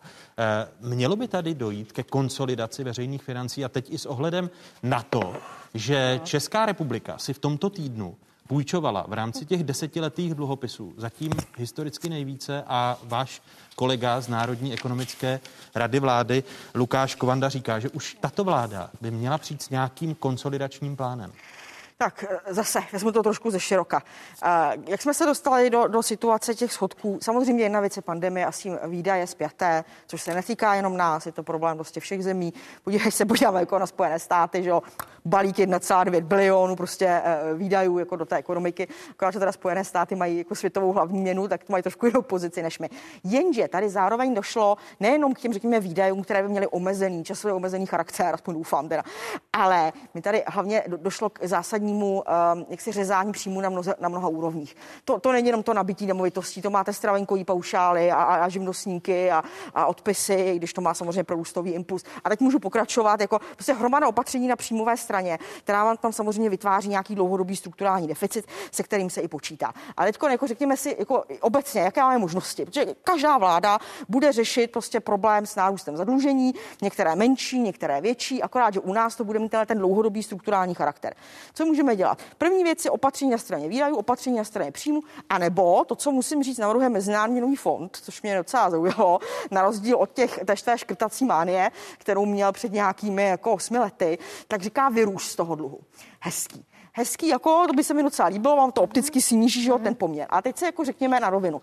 Můžeme prostě, když budeme mít půl bilionu jako zásek, jaký na to potřebujeme růst? A je tahle ekonomika schopná ho dát? A máme vládu, která je schopná dát tu vizi a vést tu hospodářskou politiku tímhle směrem? A na to si odpovídáte jak? Já si odpovídám, že si to spíše nemyslím. To znamená, že jako ten, rozumíte mi, jako by to bylo 200 miliard, jo, tak ta ekonomika se z toho dokáže podle mě jako dostat, že my tady prostě máme potenciál dlouhodobě nevyužitý, to znamená, jsme schopní jako na ten růst. No, ale ono to ale na 500 být... miliard je moc. Ano, to znamená... ale ono to nemusí být ani půl bilionu. Ano, já vím. Beru, beru, teď ten oficiální, ano. beru teď ten prostě oficiální odhad, který tady je. A jak říkám, kombinace je eh, nejenom ty výdaje, které jsou jaksi plně logické a můžeme se bavit o jednotlivých programech a jejich udržitelnosti, jako já skutečně nevím, proč musíme kompenzovat lékaře, teda to teď nechám stranou prostě, jo, ale prostě tady máme nějaké jako odsekávání těch příjmových, eh, příjmových položek, jo, a eh, řekněme si prostě, že ono jako jsou dva přístupy, jeden už tady byl naznačen a to je prostě vzít na to kladivo, že? Jo? To znamená vzít na to kladivo a sekat a teď co tam můžete zvýšit. Že? Tak už jste to naznačil, že? to je vždycky moje obava, co bude dělat pravice, to znamená privatizovat veřejné služby, anebo i přes DPH. Oblíbená to položka. No, no, no, no. no. no moment, moment. A, no, my už jsme to taky zažili jednou, já si to pamatuju. Tam je věc. Ne, promiňte, ne. ale vy mluvíte o příjmové straně a já vám znova říkám, že se tady vymkly z rukou výdaje. Víte, kolik jsou mandatorní a kvazimandatorní výdaje ve vztahu k příjmům? Přes 90%. Dlouhodobý Ty problém. Se prostě vymkly vyhýbali kontrole díky téhle vládě. Tak, dlouhodobý problém u nás je na straně příjmů. Dlouhodobý problém u nás je na straně příjmů. Na straně výdajů. My prostě ne, není. My nemůžeme mít odpovídající kvalitu veřejných služeb, pokud prostě máme podprůměrnou daňovou kvotu. To prostě jako nejde. Tam musí být nějaký zásadní soulad. No ale, ale je, no, je tady paní ministrně. krásně. Ano, tady. krásně se vám neschodli. Ale, ale, já, už to, já, já ale, jsem připravena to zhrnout. A teď mi, teď mi ale řekněte jednu věc. Počítáte mm-hmm. vy s tím, že ještě jako ministrně financí přijdete s národním plánem konsolidace, když Miroslav Kalousek mm-hmm. Já říká... jsem ještě jednu věc, pardon. Tak, a já už zásadní teda... je jako to taky načasovat. Pozor, jako ve chvíli, kdy to uděláte příliš brzo, tak, tak tu ekonomiku zaříznete jak kuře a vzpomeneme si na 2012, 2013. Trefila to znamená, nemůžeme jít s kladivem, je potřeba jemných opatření, který bude řada tak. na straně výdajů tak. i na straně příjmů. A já, a, já, a poslední věta, poslední věta. Byla bych velmi ráda, kdyby tohle se stalo předmětem uh, volební kampaně, protože bych zatraceně ráda věděla, Přesně. která politická strana co navrhuje, aby jsme se pak volbách jako nedivili, ano. že tady chce někdo privatizovat penzijní systém. A teď, teď trefila paní docentka, už. A paní ministrně, eh, vy, když vy můžete vyloučit, že přijdete do poslanecké sněmovny ještě se žádostí o navýšení toho půl bilionového schodku? A vy můžete vyloučit, že tato přírodní katastrofa skončí e, prostě e, tím, že opravdu se nám podaří zvládnout do poloviny roku? Já pokud ji zvládneme, a my jsme na to připraveni, naše očkovací strategie tomu napovídá, že bychom to prostě mohli do těch prázdnin zvládnout a otevřít ekonomiku. Na tom je postavena naše makroekonomická predikce a v tom případě s tím penězi vyjdeme. Ale já bych chtěla fakt reagovat. A já jsem počít, dostala počít, šanci. Ano, počítáte s tím, že tedy budete vy, jak eh, navrhuje ano. člen Národní ekonomické rady vlády Lukáš Kovanda, že i v souvislosti s tím, že se zdražuje obsluha státního mm-hmm. dluhu, mm-hmm. Eh, dluhopisy desetileté v tomto týdnu eh, byly už prodávány za dvouprocentní úročení. 1,9 asi. 1,9, no. ale, ale eh, tak, no, no, pozor, ono v těch velkých částkách je, je rozdíl. Je to obrovský, obrovský rozdíl, no přesně tak. Tak můžu fakt zareagovat, že tak přijdete, mluvili. Přijdete, přijdete tedy s tou, uh, s tou konsolidační strategií, když Miroslav tak. Kalousek označil váš uh, konvergenční program ano. Já už jsem ji poslala na podzim do, no, tak do rozpočtové. Ale to říká, nechte mě domluvit. Rozdíl, nechte, mě, nechte mě domluvit. Já, já, a teď, teď můžu já to zhrnout, jo? Tak krásně tady byl takový nádherný ideologický spor. Tak za prvé, já bych chtěla říct, že veřejné finance, ať už byl ministrem financí Andrej Babiš, nebo jsem byla ministriní financí já, tak byly buď přebytkové, nebo byly vyrovnané této, eh, to je prostě fakt, to jsou tvrdá čísla, můžete se držet za hlavu, jak chcete. A to, Já že v podstatě dneska jsou eh, v této situaci způsobila přírodní katastrofa, to znamená virus, ten nás přivedl tam, kde jsme a přivedl tak všechny země, nejenom Evropy, ale světa. Takže to bych chtěla... Některé to bych chtěla, hůře, paní by, ministrně, vy, no to, vy to stále nevylizujete. A, a no, Některé no, hůře, pořád, jiné lépe. Nás hůře. To můžu, U nás nejhůře. No, já, nejhůře, já, nejhůře. Se chci, když se podívám, já jsem vás nechala mluvit, tak, tak mě nechte. Pardon? Vaše role historická už tady byla, teď je moje. Tak, tak, no, já se modlím, aby ne. Tak, takže, takže když se podíváte poslední čísla Eurostatu, já jsem si je nebrala, to bych sem přišla s takovýmhle paklem, tak pořád jsme na nějakých třetím, čtvrtém místě veřejného, eh, veřejného zadlužení. To znamená pořád, protože my jsme a vy v podstatě tu konsoli- šli... promiňte, a vy ten konsolidační a... plán, který jste v tomto týdnu a Miroslav Kalousek To jsou dva, dvě věci. Eh, to jsou dvě věci. Konsolidační, strategii plán? jsem poslala do rozpočtového výboru na podzim. Ta se eh, zaměřuje především na výdajovou stranu, to znamená na zmrazení platu státních úředníků, nevalorizace provozních výdajů a evropské peníze. O těch se nebavíte. Vy se vůbec nebavíte, že na cestě je 262 miliard evropských peněz, teď mluvím já, a pořád ještě ze starého eh, období, toho, které dobývá, takové to vždycky 0 plus 3, tak tam má ještě 300 miliard na cestě. To se nebavíte, to bude taky obrovská injekce do ekonomie. Tak a teď ty návrhy, co tady měl eh, pan předřečník.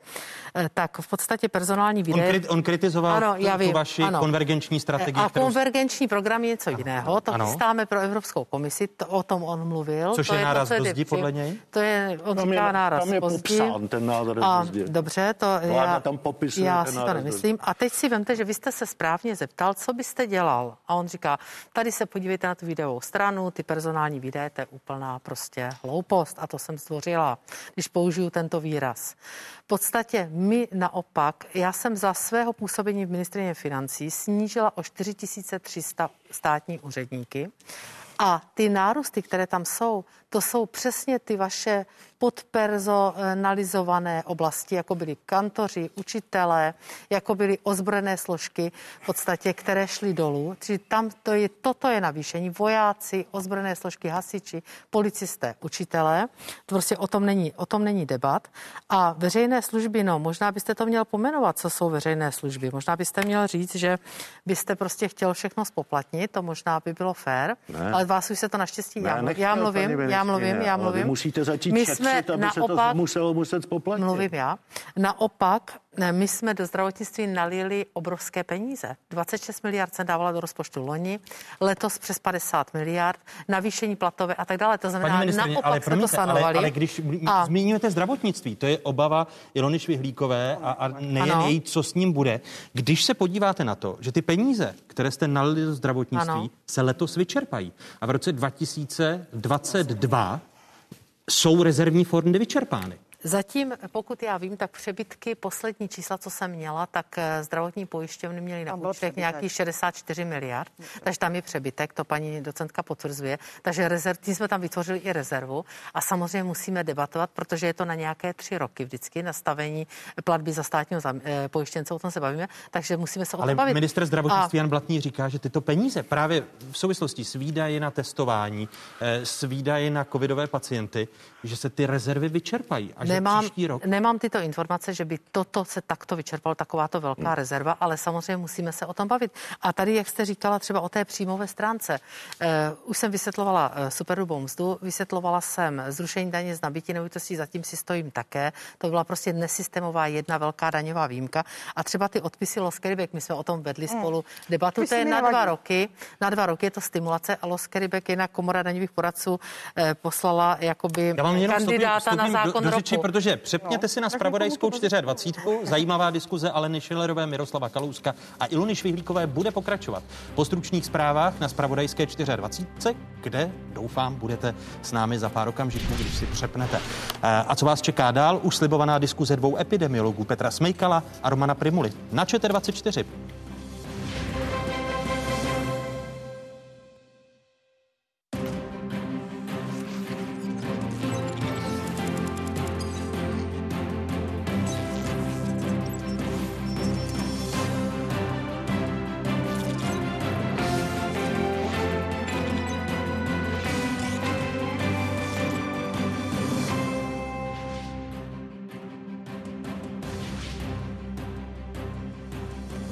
Jste na správné adrese, tady je Spravodajská jednička v zemi, tady je Spravodajská 24 a otázky.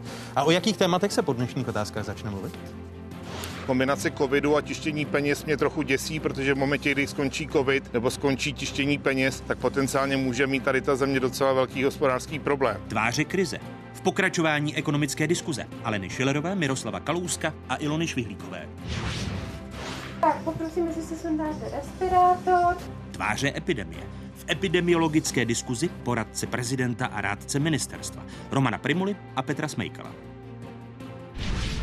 Ještě jednou vítejte v jedinečném prostoru pro diskuzi. Stále jste eh, diváky otázek. Financování pandemických schodků se podle analytiků může vládě prodražit. Důvodem jsou strmě rostoucí úroky, jak jsme o tom mluvili v hodině první, eh, které investoři požadují za půjčku eh, Česku formou nákupu vládních dluhopisů. Úročení se od začátku roku zvedlo o polovinu a ekonomové očekávají, že investoři budou během roku žádat ještě podstatně více. Letech 2016 až 2020 stát za obsluhu platil 39 až 40 miliard korun ročně. Novela státního rozpočtu, o které jsme v první hodině otázek mluvili, počítá eh, na úrokové platby s částkou 53 miliard korun. Česko platí u státních dluhopisů v současnosti u těch desetiletých nejvyšší úrok za poslední leta. Eh, mluvil jsem o necelých dvou procentech. Paní ministrně, překvapilo vás eh, právě to úročení dluhopisů, které se prodávaly v tomto týdnu? No, eh, ten průměrný úrok, já jsem si nechala zpracovat od eh, pana ředitele Pavelka z ministerstva financí, eh, vždycky mi zpracovává takovou analýzu. Ten zájem pořád je vyšší, než kolik my jsme ochotni prodat. Průměrný, průměrná splátka je na dobu 7,1 let. Je při této, při tomto období je to průměrný úrok 1,14%. Takže pořád ten úrok držíme prostě kolem toho 1%. To si myslím, že je dobré, ale samozřejmě vliv na Tam to se na tento týden, jestli vás nemile překvapil. To je, to mám čísla z tohoto týdne, při tom průměrném 7,1 roku. A v, samozřejmě překvapilo mě ta, ten úrok 1,9, tuším při desetiletém uh, dluhopisu. Eh, to je samozřejmě dáno i tím, že Česká národní banka ohlásila restriktivní politiku, to znamená zvyšování úrokových sazeb, protože oni, ona je snižovala, byli jsme až na 0,25, což má vliv, ale přesto všechno... Máte, máte kombinaci... obavy, že centrální banka, až dojde k uvolnění ekonomiky a ekonomové i centrální bankéři naznačují, že ve druhém pololetí letošního roku by mohlo dojít ke zvýšení úrokových sazeb. Máte z toho obavy? Tak není to nic příjemného. To zvyšování samozřejmě by byla radši, kdyby, ta úroková, kdyby ty úrokové míry, ale nemůžeme, my si nezasahujeme do vzájemně do svých kompetencí. Já České národní bance, oni ministra, eh, ministerstva financí. Eh, zatím pořád ještě eh, vidím tu, kdy i při, tom, i při té sazbě 1,9 a vezmeme si inflaci kolem 2%, tak si vemte, že ti, co kupují, tak z toho téměř nic nemají. A pořád ten zájem je obrovský, protože tady hraje roli i to, to, že máme pořád eh, dobré ratingy, nesnížené a že je důvěra v to, že zvládneme veřejné finance i udržitelnost, že to prostě zvládneme. Uh... Ta obsluha státního dluhu, která se prodražuje, tak ty peníze budou chybět jinde. Nakolik vás, paní docentko, zaskočilo to zvýšení, razantní zvýšení úrokové sazby hmm. u, u těch desetiletých dluhopisů? No, tak dobrá zpráva to bez zesporu není a tím pádem nám tam roste i velký rozdíl, protože my vidíme řadu zemí, které dokonce mají záporný výnos. Když se podíváme na ten dluhopisový trh jako na celek, tak uh, myslím těm dluhopisy, jak státní, tak korporátní, tak nějaká ta pětina, že? okolo těch 15 bilionů se nám prostě obchoduje se záporným výnosem. My v téhle fázi samozřejmě nejsme, protože nemáme politiku kvantitativního uvolňování a nemáme záporné úrokové sazby, které tlačí právě, řekněme, na ty, na ty záporné výnosy. No, samozřejmě ta centrální banka bude muset prostě řešit i dilema s nějakými inflačními tlaky, které v té ekonomice jsou, byly velmi přítomné i ten minulý rok. Že? A to je taky jako samostatný velký téma. To znamená, buď dívat se, co se děje s cenami potravin, s cenami bytů a podobně. Jo? To znamená, je tam trošku mezi dvěma ohni, ale tohle bez zesporu jako hm, těch 1,9 to není úplně ideální zpráva. Polsko má 1,52, jestli si pamatuju ty poslední čísla. Jo, takže... No, což, což ty peníze budou chybět. Eh, ale co pak chybět? Jako, jo, abych se zase potom, až se to ne, dostaneme, tak, tak je to... bych se vrátila samozřejmě na tu stranu, na tu stranu příjmu. Je, no, je protože to... už řešíme konsekvenci, jo? to znamená, řešíme to, že se budeme muset nějakým způsobem refinancovat, že to refinancování se bude prostě probíhat další období, protože tady prostě máme zaděláno na nějaký strukturální eh, schodek poměrně, poměrně vysoký. To znamená, je potřeba vrátit se k tomu, tomu začátku. Ta příčina. To... Ta příčina je na straně, na straně příjmu, podle mého názoru. Pořád ale chci říct, že, jsou, že jsou extrémně nízké podle, historicky. Podle mého názoru na straně výdajů, a to je jedno. V každém případě náklady dluhové služby je něco, co bude každoročně stoupat teď a je to výdaj, s kterým neuděláte vůbec nic. Můžete sáhnout na příjmy, jak by si přála paní docentka, můžete sáhnout na výdaje, jak by si přála já, ale ne, kombinace obou, ale nemůžete šáhnout na náklady dluhové služby. To prostě musíte zaplatit, jinak, jinak, jinak je stát plajte, s tím se nedá nic dělat. A tady je ten problém, že kdyby jsme teď dělali obrovské deficity v boji s covidem, ale hned potom, jak to skončí, tak se vráti, mohli vrátit rychle k vyrovnaným rozpočtům, tak to není žádná tragédie. Ale ono tomu tak není. Že ten strukturální problém je tam obrovský a nikdo e, nedokáže udělat deficity, i kdybychom letos porazili covid a rozjela se ekonomika, tak nikdo nedostane deficit pod 300 miliard. Vy chcete Právě... říct, že v roce 2022 bude opět deficit kolem 300 miliard? Jsem si jist, že v, na rok 2022 ho pod, pod 300 miliard nedostane vůbec nikdo. Já se obávám, že paní ministrině ho nedostane po 400, ale pod 300 ho nedostane vůbec nikdo. Právě proto, že je tam ten strukturální problém, že se zcela vymkly z rukou mandatorní výdaje, které jsou dneska přes 90% příjmů. No a tam ten tlak na ten deficit je obrovský, protože i ta vláda pak zaplatí své závazky a nemá žádné peníze. Ono, když se... tlak je tam, protože prostě teď, došlo na straně příjmů. Teď, no, 200 miliard nám tam Paní docentko, a teď. Ne. Promiňte, když se podíváme, pane, jednu, pane jednu, jednu, větu, jednu větu, kterou bych to chtěl dokončit. Kde je ten problém, se snadno ukáže na to, na těch 180 miliardách, které si teď paní ministrině vyprosila na sněmovně navíc přišla do sněmovny, říkala 320 mi nestačí, potřebuju 500, Ale... to znamená, chci o 180 víc, protože covid ale z těch 180 miliard souvisí s covidem necelých 70. ten zbytek jsou předvolební dárečky. Ale není a takhle to mi, pravda. No samozřejmě, paní ministrině, jak číslo, tak za tohle dám krk. Není to pravda. To můžete říct tisíckrát, ale pravda to je. Já Z těch 180 miliard je necelých 70 na covid a zbytek jsou předvolební dárečky. Aby, to vy, dokážu, můžu? nebo se nechám ukřižovat. Tak, eh, abyste se nenechal ukřižovat, když se podíváme na tu bilanci státního jako ro, ro, ro, rozpočtu v uplynulých letech. Eh, v roce 2009 v době finanční krize schodek 192 miliardy korun. Eh, v roce 2015 ministr financí Andrej Babiš, eh, nynější premiér hospodaření státu vykázalo ztrátu 62 miliard a 800 milionů korun a vidíte, jak se deficity státního rozpočtu vyvíjely, když tady obvinujete eh, ministrní financí, že tam má 110 miliard, jestli jsem poslouchal. Předvolebních dárečků. 110 miliard předvolebních nárečků. Tak co ty předvolební dárečky, jak jsou omašličkovány? Mm-hmm. Když mluvíte o 110 miliardách. No tak, no tak 107 je ten daňový balíček. A to není nic jiného než předvolební dárečky, což ale... pak daňový balíček souvisí s covidem. Ale prosím vás. Ale daňo... 180, podívejte se, byl schválený rozpočet 320 miliard. Tak. Což byl samo o sobě vysoký rozpočet. Z těch 320, z těch 320 se to zvedlo na 500, 67 přesně je tam na covid, na výdajích. Ten zbytek je otázka příjmů, které klesly, ne v souvislosti s covidem. To byl populistický předvolební balíček, to tak prostě je. A půjdeme-li roky zpátky, paní ministrině říkala, jak hospodařili odpovědně, jak mm-hmm. snižovali dluh.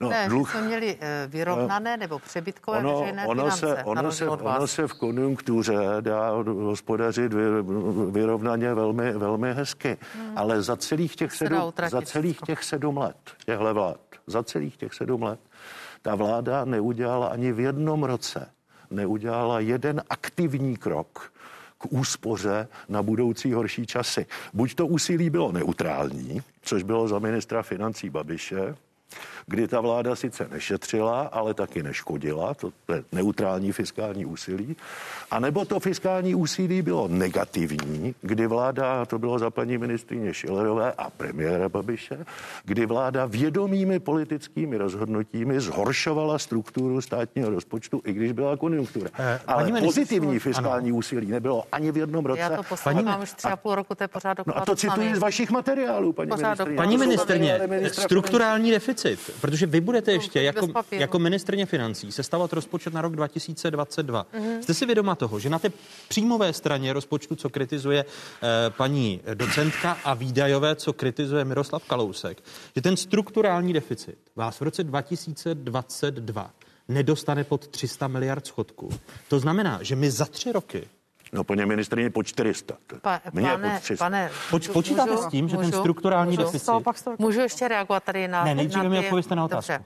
Počítám s tím, že to bude rozhodně schodkový, eh, schodkový eh, rozpočet. No já se vás počítám s tím, že nebude, že, nebude, že nebude po 300, s tím počítám taky, protože samozřejmě počítejte s tím, že jsme ještě minimálně z poloviny roku budeme teď v covidu, to znamená naopak expanzivně podporuje, no to vychází z nějaké makroekonomické... Já se bavím v roce 2022. To nevadí, to nevadí, ale to má samozřejmě na to vliv, že to potom má dopad na celkovou ekonomiku. My musíme udělat novou makroekonomickou predikci teď v Dubnu. Tam počítám s tím, že už budeme snad vědět, jak to bude s rozvolňováním, že tu v tuto chvíli to nevíme. Takže tam už vlastně nastavíme to, že budeme moci si dovolit počítat s tím, že ekonomika od nějakého data pojede jako celek nebo pojede prostě ve větší míře, než jede teď. Odhadneme samozřejmě výdaje. Ty výdaje já v tuto chvíli také ještě nevím. Nevím, jaká bude valorizace důchodu, nevím tyto základní položky. To jsou největší položky. Že jo? Třeba říká tady pan exministr, eh, že jsou to mandatorní výdaje 90%, ale převážná částka dneska 560 miliard jsou důchody. To znamená, to je ta nejvyšší položka. A druhá toto jsou všechno, personální výdaje. Eh, čili toto všechno musíme odhadnout, spočítat s tím, které jsme zmrazili. Ale vy připouštíte, A... že ten strukturální deficit je takový, že se není šance dostat pod 300 Vzhledem miliard? k tomu, na příjmové straně ne, v tuto chvíli bude chybět balíček, ale já si stojím za tím, že jsme ho nechali lidem. Těch 100 miliard o kterých, je tam mé, o kterých je tam méně. A to bylo ten rozdíl vlastně těch 320 mezi 500, jestli to můžu vysvětlit, těch 180, co tady demagogicky pan kolega vysvětluje, tak je, je eh, rozdíl mezi příjmovou a výdajovou stranou. Na příjmové straně chybí zhruba kolem 100 miliard, ale ty zůstaly z velké části lidem, anebo v Proto mluví o volebních dárečcích. nebo v rozpočtovém určení daní, jaké volební dárečky. My jsme, to, my jsme se k tomu zavázali ve, ve vládním prohlášení a uď, protože jsme v hluboké krizi, prostě my jsme zvolili jinou cestu než on. A když tedy... Já chápu, že ho to štve, Ale že prostě jednou to... A když, když, tedy, a Andrej když, tedy, Babiš když tedy, řekl, promiňte, když tedy mluvíte zví, o, o 100 miliardách, které ano. vám vypadly na té příjmové straně státního rozpočtu, ano. vy nebudete počítat s tím, že by se zvedaly platy ve státní správě, protože právě... Ne, eh, ne. Takže počítáte Já s nulovým růstem? strategii jsem navrhla opět prostě nulový a jsem ráda, že ústavní činitelé si to taky prostě, že si to také takto, eh, takto prostě odsouhlasili a nerostou tam platy, že v tuto chvíli v podstatě si to nemůžeme dovolit. To jsou takzvané kvazimandatorní výdaje, to znamená, to jsou věci, se kterými já počítám a toto ale zůstalo v kapsách těch lidí a to se nám vrátí buď v té spotřebě okamžité nebo v té odložené a část z toho, prosím vás, eh, zhruba kolem asi 22 miliard, 22,7, zůstala v rozpočtovém určení daní. Tak, protože to eh, zůstalo. A ta, já budu 31. co je teď pro, pro, uh, březen. 31. budeme dělat na úřadě vlády tiskovou konferenci s premiérem a tam budeme představovat výsledky hospodaření krajů města obcí a ty jsou naopak přebytku. Prostě to se nám to hoduje, když nám lidé půjčují peníze. Tak, no, paní docentko, bych... tady, tady jste slyšela, že paní ministrně tedy přiznává, že Ale tak samozřejmě... to snížení zdanění zaměstnanců znamená nepřímé Eh, zvýšení mest, protože jinak v tom přímém zvýšení mest žádné peníze nebudou v roce 2020. Ale to se bavíte o veřejném sektoru. A teď je otázka, co no, ale v tom soukromí. Tak, na to, tak na to reaguje myslím, i soukromý sektor. Reaguje. Já bych, já bych jenom jednu věc. Zaprvé, ta otázka toho času je hrozně klíčová, protože ve chvíli, kdy si prostě zaděláte, nastavíte koleje na vysoké strukturální deficity, tak samozřejmě ve chvíli, kdyby se dostala k moci nějaká nová vláda XY a začala to hned sekat, tak tu ekonomiku mm. prostě zařízne. Ano, a máme s tím své zkušenosti. Znamená, ta otázka načasování a provádění provádění těch jednotlivých opatření bude velmi obtížný manévr. Já to radši ani nechci vidět, upřímně řečeno, protože prostě nemůžete na to. Byste chtěli vzít to kladivo, ne, ne nemůžete ho vzít. Si, si slyšet od ministrině financí, co ona s tím chce dělat. Ale Ona nám tady říká, že tenhle problém tady je a vůbec Kalous, nám neříká, Tak já nejsem ministrině financí, já prostě za sebe říkám, že bych to řešila na straně příjmu a to dlouhodobě. Legislativní prostě proces trvá rok. Nemůžeme mít kvalitní veřejný sektor s takovouhle daňovou kvótou. A vy, vy, byste, to nelze, a, a vy, vy myslíte, že byste ten strukturální deficit ve výši 300 miliard, protože tady paní ministrně říká, že se nedostane se schodkem v roce 2022 pod 300 miliard, Miroslav Kalous se říká 400, no, 300 určitě. No 300 určitě. Tak to byste, jaké daně? A jaké věci na příjmové straně rozpočtu byste zvýšili? Co to musí být celá řada. Abyste získala 300 miliard. No, jako, upřímně řečeno, první věc, kterou bych začala, jenom jako první jako příklad. Peníze je potřeba hledat tam, kde jsou a ne tam, kde nejsou. To znamená, pro mě ta priorita by bylo podívat se na vnitro, eh, vnitropodnikové ceny, transferové ceny. To je minimálně 250 miliard v té ekonomice zneužívání. Potom jít to nebude stačit. Dobře, tady je. Těch opatření bude muset být potřeba mnohem víc, včetně, jak tady zaznělo k mé velké radosti, daňové spravedlnosti, abychom konečně se jako uh. dostali z toho, že hlavní, já to řeknu, že hlavní prostě břemeno nesou nízkopříjmoví a zaměstnanci. Toho jako už bylo docela dost. Já bych byla ráda, abychom tady opravdu měli nějakou daňovou spravedlnost, kam mimo jiné patří také majetkové daně. Ale Nemá žádný smysl se hádat, paní docentko. Vy já vím, jste, že nejsem vy jste, vy jste vzdělaná levicová akademička, já jsem nezávislý pravicový politický komentátor. Musíme se zeptat paní ministrině ano, financí. Tak, co ale paní ministrině bude v situaci, ten, kdy to bude muset prezentovat. Toho se bez problém, že paní ministrině nám říká, tady jsme udělala takový obrovský problém to není a vůbec nevím, co s ním. Každá, co s ním uděláte? Každá co s tím politická uděláte? reprezentace která půjde do voleb, by to férově musí dát do na... svého volebního programu. Ne, vy musíte Stejně začít tak, už jako letos, ne po volbách. Vy musíte začít letos, už letos. Co s tím to uděláte chce letos? legislativní změny. Jaké navrhnete? Legislativní změny, já Žádné. si je samozřejmě připravím. Neděláte nic. Teď už se v parlamentu jenom jedete, neprosadí vůbec nic. Jenom jedete Není to pravda. Není to pravda. Nic. A budete to svádět na tu reprezentaci po volbách. Komplexní tady, tady paní docentka... daňového mixu, to znamená bavit se o prorůstových opatřeních ne. a naopak My se nemůžeme bavit, my chceme, aby ministr financí něco dělal, aby to nepokračovalo ministr financí, cestou. Ministr financí, ministr financí neudělá nic. Paní, paní docentko, poslední slovo k těm platům. Já, já, já k těm mzdy. Já bych, uh, já chápu, že jako rozpočet, skoro jsme se nebavili prostě o tom kontextu toho, jak by se měla vyvíjet ekonomika, protože samozřejmě ten rozpočet se nám nevznáší, jako tamhle někde ta kamera, samozřejmě. ale pohybuje se prostě v tom, uh, v tom kontextu toho, jak se vyvíjí celá ta ekonomika. A já tady považuji za klíčový ukazatel mzdy. Proč? Za prvé mzdy, to je jako většina lidí, že je ze mzdy, je to podle mého názoru zásadní konvergenční ukazatel a má taky zásadní vazbu na ty příjmy, to si prosím vás uvědomíme. Hmm. To ten vývoj mest nám odráží, že jo, daň příjmu fyzických osob samozřejmě, sociální, že jo. Zdravotní. No a samozřejmě sociální, zdravotní a taky víceméně na tom DPH je to hlavní zdroj kupní síly. To znamená, ve chvíli, kdy my tady prostě jako půjdeme tou cestou um, přerušení té mzdové konvergence, tak se nám to velmi vymstí i na těch daních, mimo jiné i na těch daních.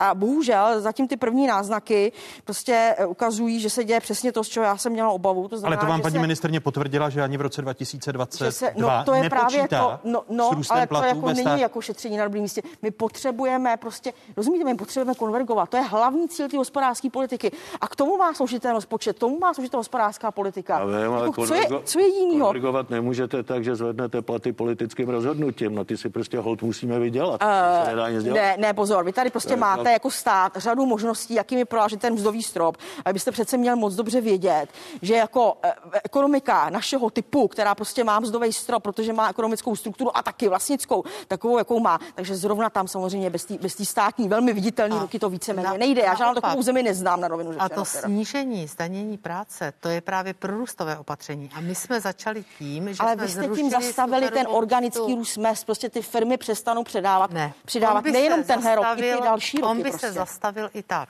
Ne, to by byla otázka mzdových vyjednávání. Takhle to mohli využít, ale taky to využili. Taky to využili. Paní ministrně, když tedy, když tedy mluvíte o tom, že teď není na rozdávání, poslední otázka, protože musíme končit bohužel ve velmi hmm. zajímavé diskuzi, tak vaše ministerstvo čelilo v uplynulých dnech eh, kritice po té, co hmm. i rozhlas zveřejnil, že eh, jste rozdala na odměnách přes 11,5 milionu korun a dva vaši náměstci si dohromady přišli na 715 tisíc korun a eh, podle i rozhlasu jde o vašeho daňového náměstka Stanislava Koubu a rozpočtového náměstka Karla Tyla. Eh, počítáte s tím, že tyto štědré odměny budete rozdávat i letos na ministerstvu ne, financí? já bych chtěla především říct, že jsem meziročně snížila mezi lety 19 a 20 odměny o, o 39%, o téměř 40%. Byl to mimořádný rok. Já jsem velmi hrdá na to, jak si experti dělají na ministerstvu financí. Eh, my jsme zachránili, třeba jste mluvili o tom státním dluhu, tam se třeba zachránili miliardy korun. A já v tuto chvíli udělali jsme sedm rozpočtů, miliardy na arbitráž a tak dále, tak dále. Já jsem se k tomu už vyjadřovala, byl to mimořádný rok, mimořádné odměny, které se samozřejmě opakovat nebudou. Takže ne, nepočítáte s tím, ne. že byste ne, rozdávala sta tisíce na odměnách?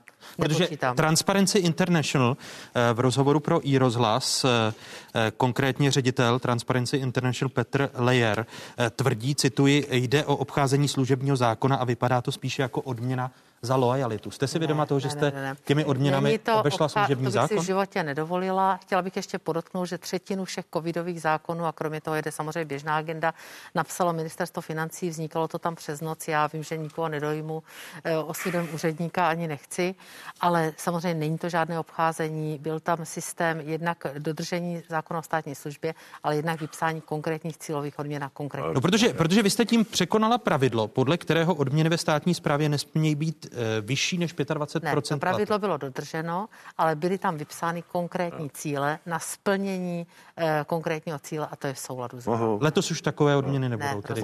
Jste si vědoma toho, že to může působit nemravně? Já bych neřekla, protože ti lidé si to skutečně zasloužili, Mohu. odpracovali a celá řada lidí nedostala odměny. Protože já jsem snížila odměny téměř o 40%. A já si stojím za tím, že prostě si to zasloužili, že tam prostě bylo odvedeny a byly ušetřeny miliardy korun také pro státní rozpočet. Třeba na té obsluze státního dluhu, což má v gesci třeba jeden z těch náměstků. Ale samozřejmě byl to výjimečný rok a e, Zaslouží si náměstci já znám, takové odměny? Já znám oba dva pány, jsou to naprosto špičkoví experti. Já hmm. jsem rád, že pracují na financích, nepochybuji o tom, že podávají naprosto mimořádné výkony, hmm. ale jsme, jsme, v čase, jsme v čase, kdy ty mimořádné výkony musí podávat úplně všichni při záchraně životů i při záchraně živností. A prostě není možné, aby se tohle dělo, to je to, o čem jsem mluvil na začátku našeho pořadu. Vláda se k různým segmentům společnosti v krizi chová různě, zatímco živnostníci bojují o holé životy, na úřadech se přijímají nové zaměstnanci a vyplácejí se statisícové odměny. To je vládní politika, která místo, aby tu společnost dávala dohromady, tak ji prostě od sebe rozděluje. Je to nemravné segmentování společnosti a to mám rád uh, pana Koubu i pana Tyla. Já, eh, víte, já jsem myslela, že využijete své právo mlčet protože eh, si pamatuju, že ti lidé, ti lidé si vás vážili, dokonce, že ním si týkáte. A já si, mě upozornili, abych to nevěděla, no. mě upozornili, že eh, za vás prostě byl odměněn pán, který tam pracuje, já ho nebudu tady prostě dehonestovat, já si ho hmm. vážím. Dokonce bral v té době větší odměnu v té krizi, než tehdejší premiér země. Ta krize, a vy jste se ho tehdy zastal. Jenže tý, a tehdy si vás my, ti lidé vážili. Jenže my jsme v té krizi nesegmentovali kopete, společnost. Dnes kopete do lidí. My jsme, kteří my byli jsme, vaši kolegové a kteří eh, prostě jsme s vámi spolupracovali a odváděli my jsme stejně dobrý kus práce, ty dopady jako byly fér, ty dopady byly férové, ne. my jsme, nez, ne. my jsme nezavírali, my jsme nezavírali část ekonomiky Měl a jiným jsme, mlčet. my jsme, nezavírali, my jsme nezavírali část ekonomiky a jiným jsme nepřidávali peníze, to bohužel děláte vy. Vy jste jenom nezaměstnaní poslali na poštu a sebrali postiženým peníze. Přesně tak. Děkuji za tuto zajímavou diskuzi a doufám, že my budeme někdy příště pokračovat. Ilona Švihlíková, členka Národní ekonomické rady vlády, Miroslav Kalousek, bývalý minister financí a ministrně financí, vicepremiérka Děk, Alena Švírová. Děkuji za pozvání. Já děkuji za diskuzi a těším se na další setkání. Děkujeme, nashledanou. Nouzový stav a zákaz cest mimo okres. Od 1. března místo plánovaného nástupu dětí do škol vláda přitvrdila a premiér žádal občany o novou šanci. Naše vláda v minulosti nadělala plno chyb, a e, jsme si toho vědomi, ale zkrátka bychom chtěli, abyste ještě jednou nám dali šanci. S výjimkou cesty do práce nebo péče o osobu blízkou lidé nesmějí překračovat hranice okresů. Na kontrolu opatření vláda kromě policie povolala i armádu. Tou klíčovou prozbou naš, naše občany je, aby, pokud to jenom trošku jde, ty následující tři týdny zůstali doma. To, co je cílem eh, teď primárně té tři týdenní uzávěry, tak je obrátit tu křivku směrem dolů. V tuto chvíli my říkáme, že to je pouze na tři týdny. Brzy je však jasné, že tři týdny nejspíš stačit nebudou. S přibývajícími dny uzávěry ubývá naděje, že je jakékoliv uvolnění v dohledu. Co bude dál, vláda netuší. My určitě rozvolňovat nebudeme. Není na to důvod. Není na to žádný důvod, aby jsme rozvolňovali. My potřebujeme se vrátit k normálu, ale na to, aby jsme se vrátili k normálu, musíme zkrátka znížit počet nakažených a hlavně snížit počet hospitalizovaných. My určitě se budeme snažit postupovat velmi opatrně eh, s případným rozvolňováním. Logické je, že první by měly padat ty velké plošné zákazy, to znamená Eh, ty, ty, ty, ty plošné uzávěry okresů. Že by bylo možno zvýšit ten perimetr pro uh, pohyb při volnočasových aktivitách. Já sám si nyní nic dalšího upřímně řečeno nemohu uh, nebo neumím představit. Kabinet premiéra Andreje Babiše plánuje další prodloužení nouzového stavu. To, že by na konci února slibovala jen tří týdenní lockdown, minister zdravotnictví popřel. Myslím si, že ta opravdu nejstriktnější opatření na ty tři týdny byla minimem, tak to bylo i od začátku komunikováno. Zatím eh, není doporučeno měnit eh, ten systém eh, okresních uzávěr. Omezení pohybu mezi okresy zůstává i po čtvrteční vládě. Cílem je udržet minimální pohyb minimálně do Velikonoc, řekl ministr zdravotnictví. A v časech vážné zdravotní krize tlačí prezident republiky Miloš Zeman premiéra Andreje Babiše k odvolání ministra zdravotnictví Jana Blatného. Nejen o tom bude řeč v další diskuzi. Mé pozvání přijali člen Rady vlády pro zdravotní rizika, epidemiolog IKEMu Petr Smejkal. Vítejte, hezký dobrý den. Dobrý den. A vítám prezidentova poradce pro zdravotnictví, ex-ministra zdravotnictví, také epidemiologa Romana Primulu. Hezký dobrý den. Dobrý den. Jak může Česko zvládat, eh, pane doktore, vážnou zdravotní krizi, když jsme tři týdny svědky soustavného tlaku prezidenta republiky na odvolání ministra zdravotnictví? No, ta politika samozřejmě tomu neprospívá, neprospívala nikdy, proto i my jsme jaksi se zasazovali o tom, aby aspoň ta odborná část byla jednotná v těch radách. Co s tím už udělají politici je na nich a rozhodně časté změny obecně eh, na ministerstvech neprospívají ničemu. Vy jste Zvlášť... před třemi týdny v tomto pořadu naznačil, že jste dostal od premiéra nabídku býti ministrem zdravotnictví, kterou jste odmítl. Po té 14-denní nebo tři týdenní zkušenosti se současným ministrem zdravotnictví eh, je na místě odvolání Jana Blatného? Tak to nevím. Já mohu, Z vašeho pohledu? Já mohu říct za nás, za, za naší skupinu eh, Mezes, že komunikace s panem ministrem je dobrá. My se, eh, nebo my se na dost věcech samozřejmě neschodneme, ale je to přesně to, co jsme chtěli a nakonec jsme třeba i našli kompromis v tom, v tom očkování. Teďka zdá se, nebudu prozrazovat ještě detaily, ale podařilo se nám to, že my řekneme doporučení a ministr, my mu to pošleme a ministr řekne děkuji, já mám jiný názor z tohohle a z tohohle důvodu, takže myslím, že eh, jsme na dobré cestě. Tak. Vy, kdybyste byl tedy poradcem premiéra Andreje Babiše, tak byste ho žádal, aby zítra, až se setká s prezidentem republiky Milošem Zemanem, nešel na odvolání Jana Blatného. To fakt nebudu.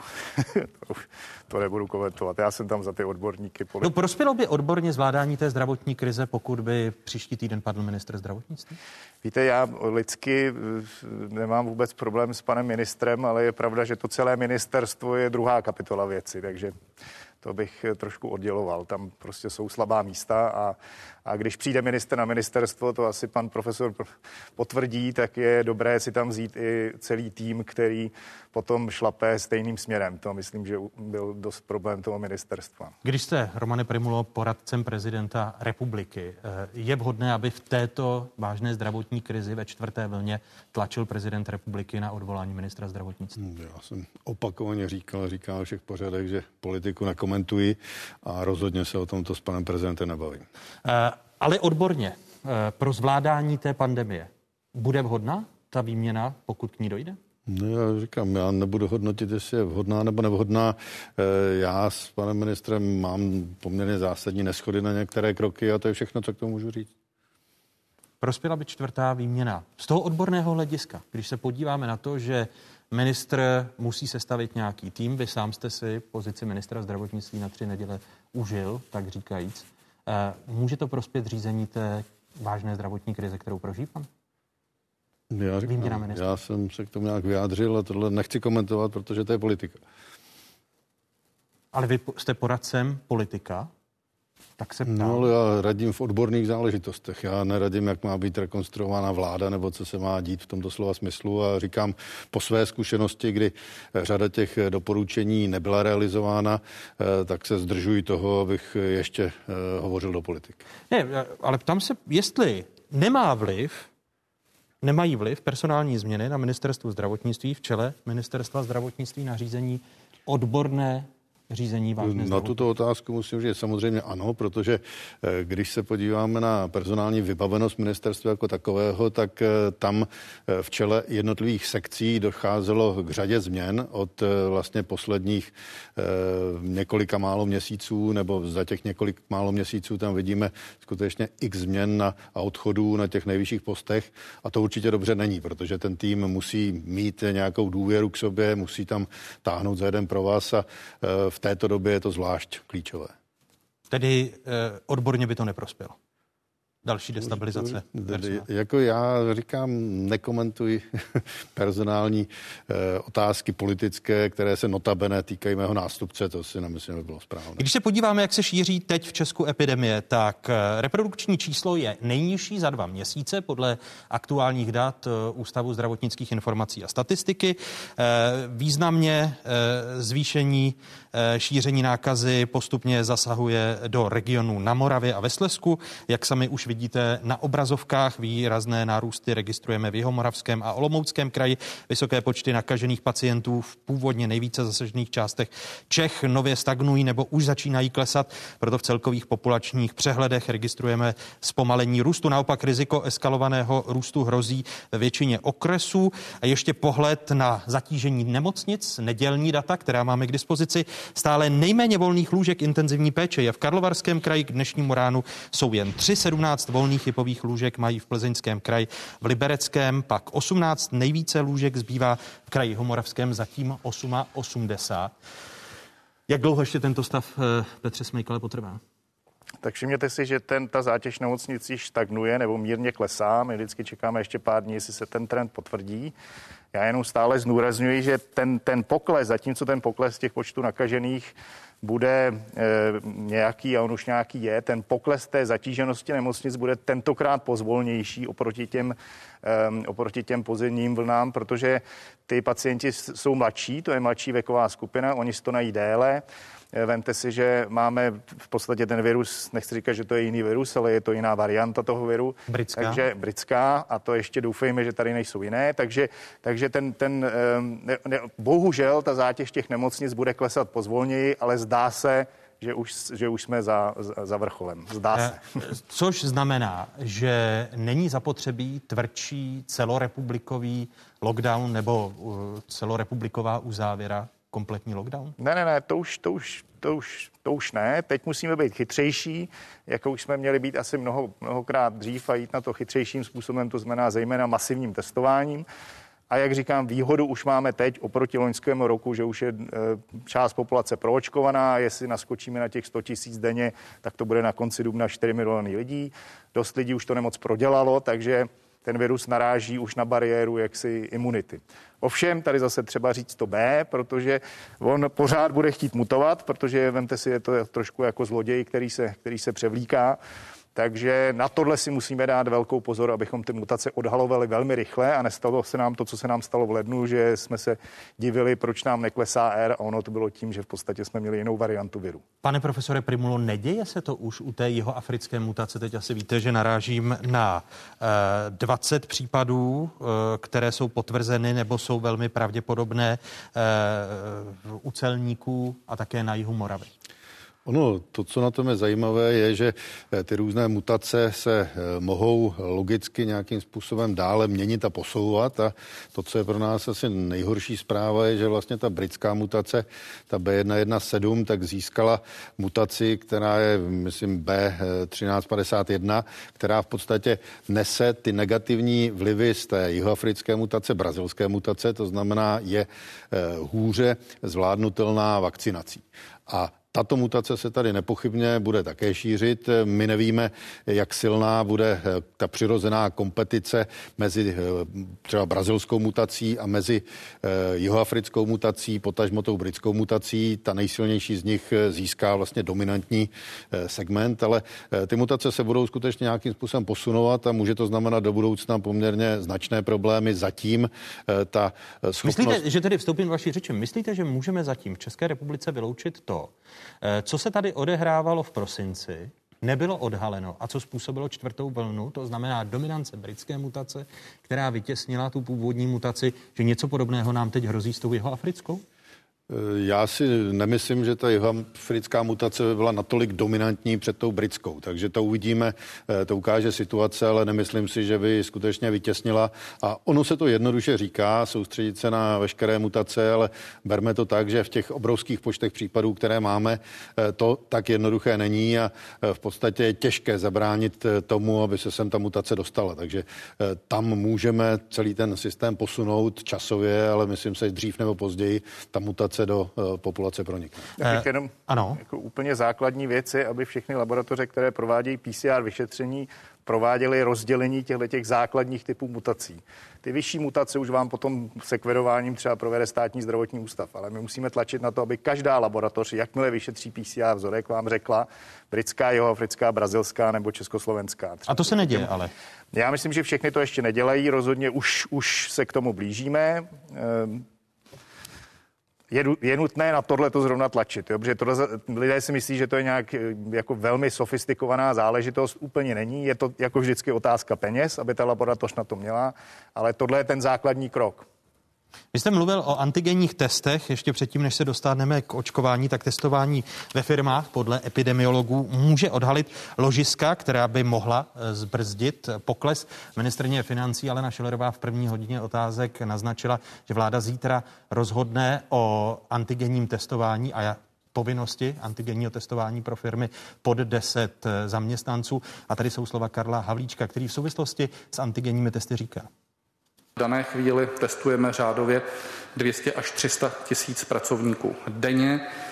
Sledujeme na základě průzkumu jednotlivých profesních svazů a asociací pozitivitu, která se pohybuje v rozptylu mezi 0,7% až 1,5%. Eh, jednou nebo dvakrát týdně antigenní testování, pane profesore Primulo? Antigenní testy eh, vlastně z principu, jak fungují, tak by se měly využívat eh, v rychlejší frekvenci než PCR testy, tedy v tomto slova smyslu dvakrát týdně, ale třeba si říct si jednu základní věc. Tady se to provádí poměrně živelně. A e, jsou tady testy, které mají žalostně nízkou citlivost a e, jejich použití samozřejmě potom nemá úplně takový význam, jaký bychom chtěli mít a je to otázka vlastního odběru. Teď tak... mluvíte o těch testech, e, které jsou schváleny a doporučeny ministerství. ministerství. Těch testů je doporučeno celá řada a ty firmy se různě nakupují a myslím si, že ani mezi nimi nejsou všichni stejně účinné a to je ten základní problém. Tedy mělo dojít k větší redukci? Eh, hmm. Chápu to správně, že měly být doporučeny pouze ty eh, vysoce efektivní a to, to tady není. Eh, myslím si to, protože když se podíváme na realitu, tak 1% neodpovídá úplně náloži v populaci a jsou firmy, a samozřejmě nemůžu to říct exaktně, protože ty malé firmy mohou být zatíženy konkrétně probíhající nějakou infekcí, tím ložiskem, které tam je, ale... Jaké číslo by odpovídalo podle vás víc realitě, pokud by bylo antigenně testováno těmi testy kvalitnější? Tam, kde to v tuto chvíli dělají profesionálové, tak se pohybují někde mezi 2,5% až 11%. To znamená, to je výrazně víc, než jsou tato průměrná čísla za celou republiku. Eh, pokud byste ale vládě měl doporučit, tak eh, zítra by mělo dojít eh, k tomu, aby vláda zkrátila frekvenci nebo období toho testování na těch epidemiologů doporučují 3 až 4 dny. Jan Hamáček říká, že realistických je 5 dnů jako kompromis. Pět dnů bude znamenat, že se to bude posunovat nějakým způsobem v tom týdnu, což eh, může eh, dělat eh, určité problémy. Ono to v praxi problémy dělá, ale jinak myslím si, že to je opatření, které přispívá k tomu, aby se zachytilo v populaci to penzum případů, které se zachytit nepodařilo a ty souboje mezi antigenními testy a mezi PCR testy. Tady je třeba říct, že ta kapacita na PCR testy prostě není taková, abychom ji mohli použít a u PCR testů je zase jiná nevýhoda. Tam chytíme x případů, které pozitivní jsou a e, kteří vlastně nejsou infekční. Takže e, každý z těch testů má své výhody. Takže vy byste trval na tom tři až čtyři dny, to, co epidemiologové doporučují. Myslím tu, si, že to je korektní. Pro tu frekvenci. Petře, bych jenom doplnil, to je proto, že se často neměří ta virová nálož, a tak když už je hrozně malá, ten virus je mrtvý, tak ten člověk je zanálepkován jako pozitivní a to se stále děje. Ale ještě k těm antigenním testům. Je výborný, že už se testuje. Jo? Jako hodně jsme se posunuli, protože byly doby, kdy, kdy všichni vlastně jako říkali, že to je něco zbytečného. Druhá věc, jak už tady zaznělo, strašně záleží na tom odběru. Eh, já nějak nejsem proto, aby si to odebírali ty zaměstnanci sami. Je daleko lepší, když prostě ne dvakrát týdně si vemou zkušeného odběrače, nemusí to být zdravotník, který to prostě umí, jsou firmy, ale... Vy, vy, vy, vy máte ta data, že samo odběry ve firmách se ukazují jako dysfunkční nebo... Nemáme a chceme je, to je taky důležitá věc. Chceme je i, z, i za, za mezes, aby jsme, aby jsme tohle věděli, aby ty firmy prostě měly napsáno, tolik jsme provedli testů a takovýhle jsme měli záchyt a u tohohle, u tohle jsme provedli. Ale obecně říkám, že strašně záleží na tom, aby, to, aby si prostě, a to je, ono je to otázka peněz, ta velká firma to dá, že jo. Škodovka, Linet, to jsou firmy, které to dělají výborně a i tak mají velké záchyty, ale problém je u těch malých firm, protože ty, ty, ty to finančně velmi zatíží a opravdu ta investice i do toho odběrače nebo i toho zkušeného člověka, který ten odběr provádí, je strašně důležitá. Takže to je jedna věc, frekvence je druhá věc těch testů a samozřejmě kvalita toho testu, která by měla, který by ten stát měl ale jasně říct, a to jim taky chybí, musím říct, tohle jsou ty testy, které tomu můžete používat. Vy jste se dohodli s ministrem zdravotnictví na tom, co říká, na, to, na tom, co říká Roman Primula, že i část těch oficiálně eh, schválených testů, doporučených testů ministerství není vlastně eh, kvalitní část těch testů a proto by bylo dobré redukovat? No, já bych, se, já bych trošku tady jako plédoval za jakýsi facelift a zjednodušení toho prostě. Tohle jsou ty testy. Z mého pohledu, já to opakuju pořád, tohle to úplně by ne, zase nemuselo dělat ministerstvo, tohle to prostě v jiných zemích dělá e, jako instituce typu SUKL. Ale je to jedno, jestli to udělá ministerstvo nebo SUKL, hlavně ať to je srozumitelné proti firmy, že oni opravdu na internetu si něco vyberou a celé se to obratí proti, proti, tomu, proti tomu, protože oni si koupí špatný test, mají nějaké záchyty, ty lidé jsou třeba i prostě na zanálepkovaně jako falešně negativní a celé to je vlastně úplně kontraproduktivní. Čili tohle je důležitý komunikovat zejména. A můžete potvrdit uh, informaci otázek, že víkendové uh, jednání uh, ministra uh, průmyslu a obchodu Karla Havlíčka, také ministra dopravy, vicepremiéra v jedné osobě a vás jako epidemiologů nebylo zrovna eh, harmonické, právě protože zítra vláda má rozhodovat o tom, jestli eh, se rozšíří, což ministrně financí v první hodně otázek řekla, že se rozšíří, že už budou testováni OSVČ i firmy pod 10 eh, eh, zaměstnanců povinně od eh, příštího týdne a tak frekvence. Dohodli jste se na nějakém kompromisu na tak pěti to bylo dny? spíš takové vyjasnění si názoru. Bylo to velmi dobrý, že se to uskutečnilo. Děkuji, že jsem na tu zkusku byl přizván,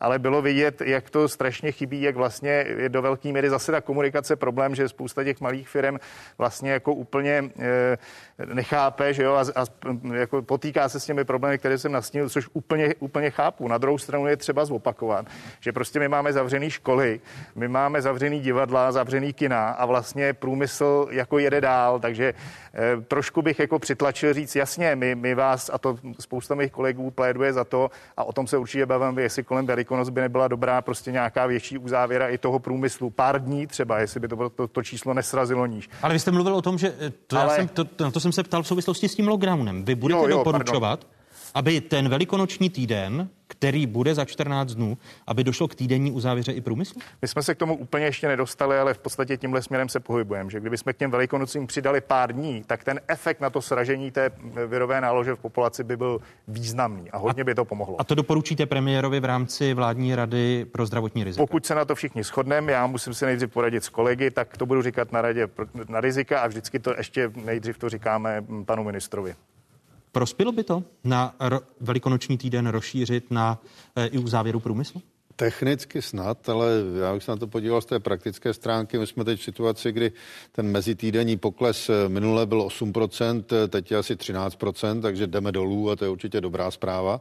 Ale když to extrapolujeme na situaci, kdy se z těch 10 tisíc dostaneme na 3 tisíce, tak to je skoro 8 týdnů. A je otázkou, jestli eh, takovéto krátké opatření to srazí tak zásadně, abychom to asi mohli vrátit zpátky. A já... Kdybyste byl pro delší? Ne, ne, ne, já právě nejsem proto, abychom teď průmysl zavírali, spíš bych hledal, kde ty problémy konkrétní jsou, protože eh, já si osobně myslím, že to není plošně v průmyslu, ale že je to otázka různých eh, přestávek, obědů a podobně, kde člověk, který má respirátor a myslím si, že ta role jich se skutečně osvědčila, ho sundá a pak je v kontaktu s lidmi úplně v jiném režimu, než byl předtím. A na tohle bych já se soustředil. Já zatím nejsem příznivcem toho, že bychom zavřeli průmysl. Eh, ani na tu krátkou dobu tří, čtyř dnů během toho velikonočního týdne? Eh, já si myslím, že to jde nějakým způsobem spočítat, protože ta projekce tady bude za 14 dnů. To znamená, bylo by to opatření, které to neukáže bezprostředně. My bychom to potom museli zase vrátit a budeme spekulovat, jestli za 5 až 10 dnů se ten efekt eh, dostaví. Takže to je pro mě neúplně jednoduše skalkulovatelná věc. Měl by ten? Můžu jenom potvrdit, ano. že to jídlo je, se nám v nemocnicích potvrdilo jako velmi rizikové, ten moment těch jídelen, kdy si lidé sundají respirátory. A druhá věc, ještě doplním pana profesora, že tady, jsou, tady je fakt důležitý přitlačit na to testování. My to třeba ne, nemusíme udělat, ale ve chvíli, kdy testujeme jednou, jednou týdně v těch firmách antigeně, tak a vy jste, to, vy jste se o víkendu dohodli na ty nějakých ne, ne, pěti dnech? jsme ještě nedohodli, ale říkám, směřujeme k tomu. Ale podmínka pořád toho je, že my ne, netestujeme dostatečně. Jo? Já možná vypadá, že jako bych na ty firmy chtěl tlačit jako jiným způsobem, ale dobře, když rozjedeme testování dvakrát týdně, antigenními testy, kvalitním odběrem a tak dále, tak pak samozřejmě můžeme zase ubrat někde jinde. To je prostě, ona ta pandemie jako víc, víc těch, víc, musíte na to tlačit z více stran. To není jedno opatření, které vám to všechno vyřeší. Očkování. Evropská léková agentura eh, doporučila po prošetření hlášených podezření na nežádoucí nežádoucí účinky používat i nadále vakcínu AstraZeneca. The committee has come to a clear scientific conclusion. This is a safe and effective vaccine. The vaccine is not associated with an increase in the overall risk of thromboembolic events or blood clots. Výhody vakcíny jsou daleko vyšší než její rizika. Eh, některé evropské země kvůli problémům očkování vakcínou AstraZeneca začátkem týdne eh, vakcinaci pozastavili od pátku očkování AstraZeneca, pak obnovili Německo, Itálie, Francie, Kypr, Litva či Lotyšsko.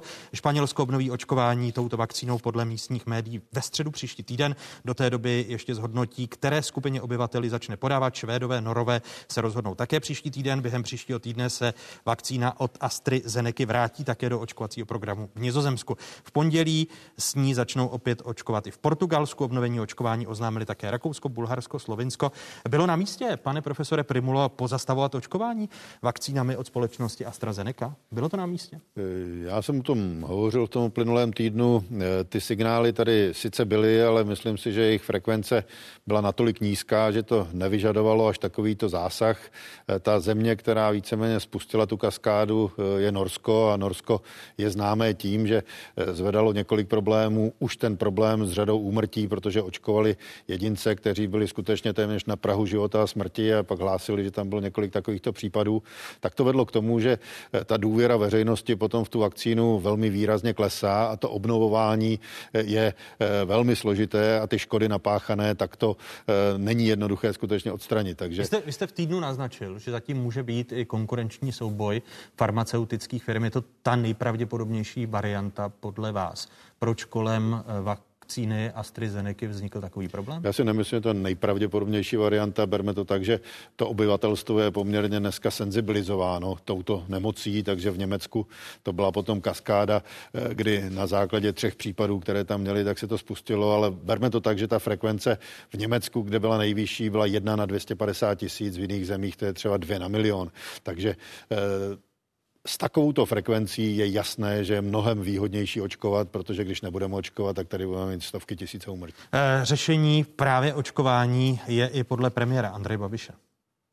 Hlavní náš cíl je, aby jsme k prvnímu čtvrtý, zelený čtvrtek, měli prázdné mrazáky a aby bylo naočkováno, aby jsme mohli 6. čtvrtý v úterý naběhnout na kapacitu 100 tisíc vakcín naočkovaných denně. To je strašně důležité a je to hlavně úkol ministerstva zdravotnictví, aby to z kraji zvládlo.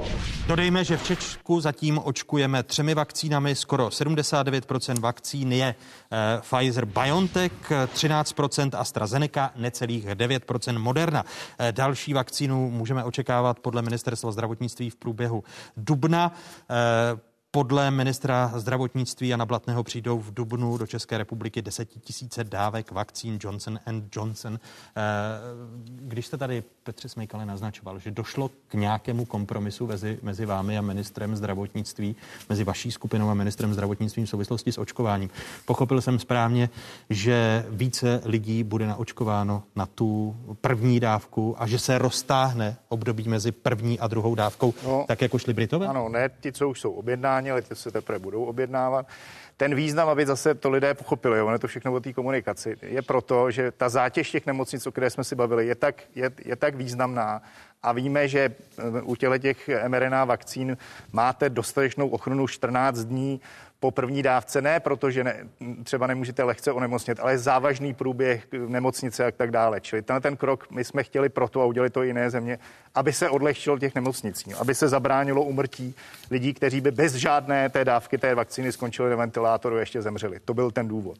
Takže do, dojde ti, co se nově budou teď přihlašovat na vakcinaci, tak budou mít delší odstup mezi první a druhou dávkou. Ještě to není finální, abych tady ano. zase něco neřekl, co ještě je v běhu. Jo? Ale to, to je to, co naše skupina chtěla a zdá se, že ministerstvo na to um, vyslyší, ale uvidíme. Jak, jak, jak dlouhá by byla to prodleva, která funguje Až, vlastně. až můžete tu mRNA vakcínu až 42 dní po té první dávce dostat. Čili prostě prodlouží se vám ten interval, v tu chvíli vám prostě nějaké, nějaké to množství dávek zůstane pro ty jiné, které by se jinak té první vakcíně nedostaly. Eh, což eh, minister zdravotnictví v rámci toho kompromisu při, přistoupil až co, ono je, a ono je, my jsme to, to, naše očkování v Čechách je dost taky logistický problém. Já myslím, že my jsme to udělali eh, trošku víc, jsme to zbyrokratizovali, než to bylo nutné, co si budeme povídat. Takže tohle to přesunutí je zase spojený ze spoustu dalších problémů. My zdůrazňujeme, že by to bylo krátkodobě. V Dubnu už to nemá cenu, protože v Dubnu už, když se podíváte na ty čísla, tak, tak, ta, tak ta zátěž těch nemocnic nebude tak velká. A Tedy teď během těch 14 dnů, tří neděl, u co největšího počtu ano, očkovaných přesně tak, pro, přesně tak. Že to, je, to je ten smysl, nevím, jak se dívá na to vakcinologická společnost, ale myslím, že máme v tomhle i podporu důležitý je jako těm lidem stále zdůraznil, že opravdu ti, co co jim prodlouží ta druhá dávka, jim to nějak neublíží, naopak to zachrání lidské životy. A ještě musím dodat, pardon, k té Astře. Dobře, že o tom mluvíme, protože ta Astra měla takových jako už e, lapsů a takových problémů, že je dobré opakovat a neustále opakovat, že to je dobrá vakcína a že je dobře, že jsme počkali na verdikt Evropské lékové agentury a neudělali jsme to, co udělali na evropské země. Pardon. Vítáte tu dohodu mezi e, skupinou, e, mezi rezortní skupinou a e, mezi ministrem zdravotnictví na prodloužení Eh, vakcinace mezi první a druhou dávkou? Tak vždycky je dobré, když dojde k dohodě správným směrem. Já tady teď nebudu reprezentovat eh, žádnou skupinu, protože eh, jsem mimo trochu tu strukturu. Mohu reprezentovat vakcinologickou společnost. Tam došlo ke koncenzu, že by mělo být prodlouženo to podání druhé dávky až na 6 týdnů. Já jsem v tomhle ještě dokonce radikálnější, protože když vycházíte ze světové literatury, která teď je k dispozici a vidíme ta data z Anglie, tak není problém aplikovat tu druhou dávku a oni to zkoušeli na AstraZeneca a na vakcíně Pfizer-BioNTech až po třech měsících.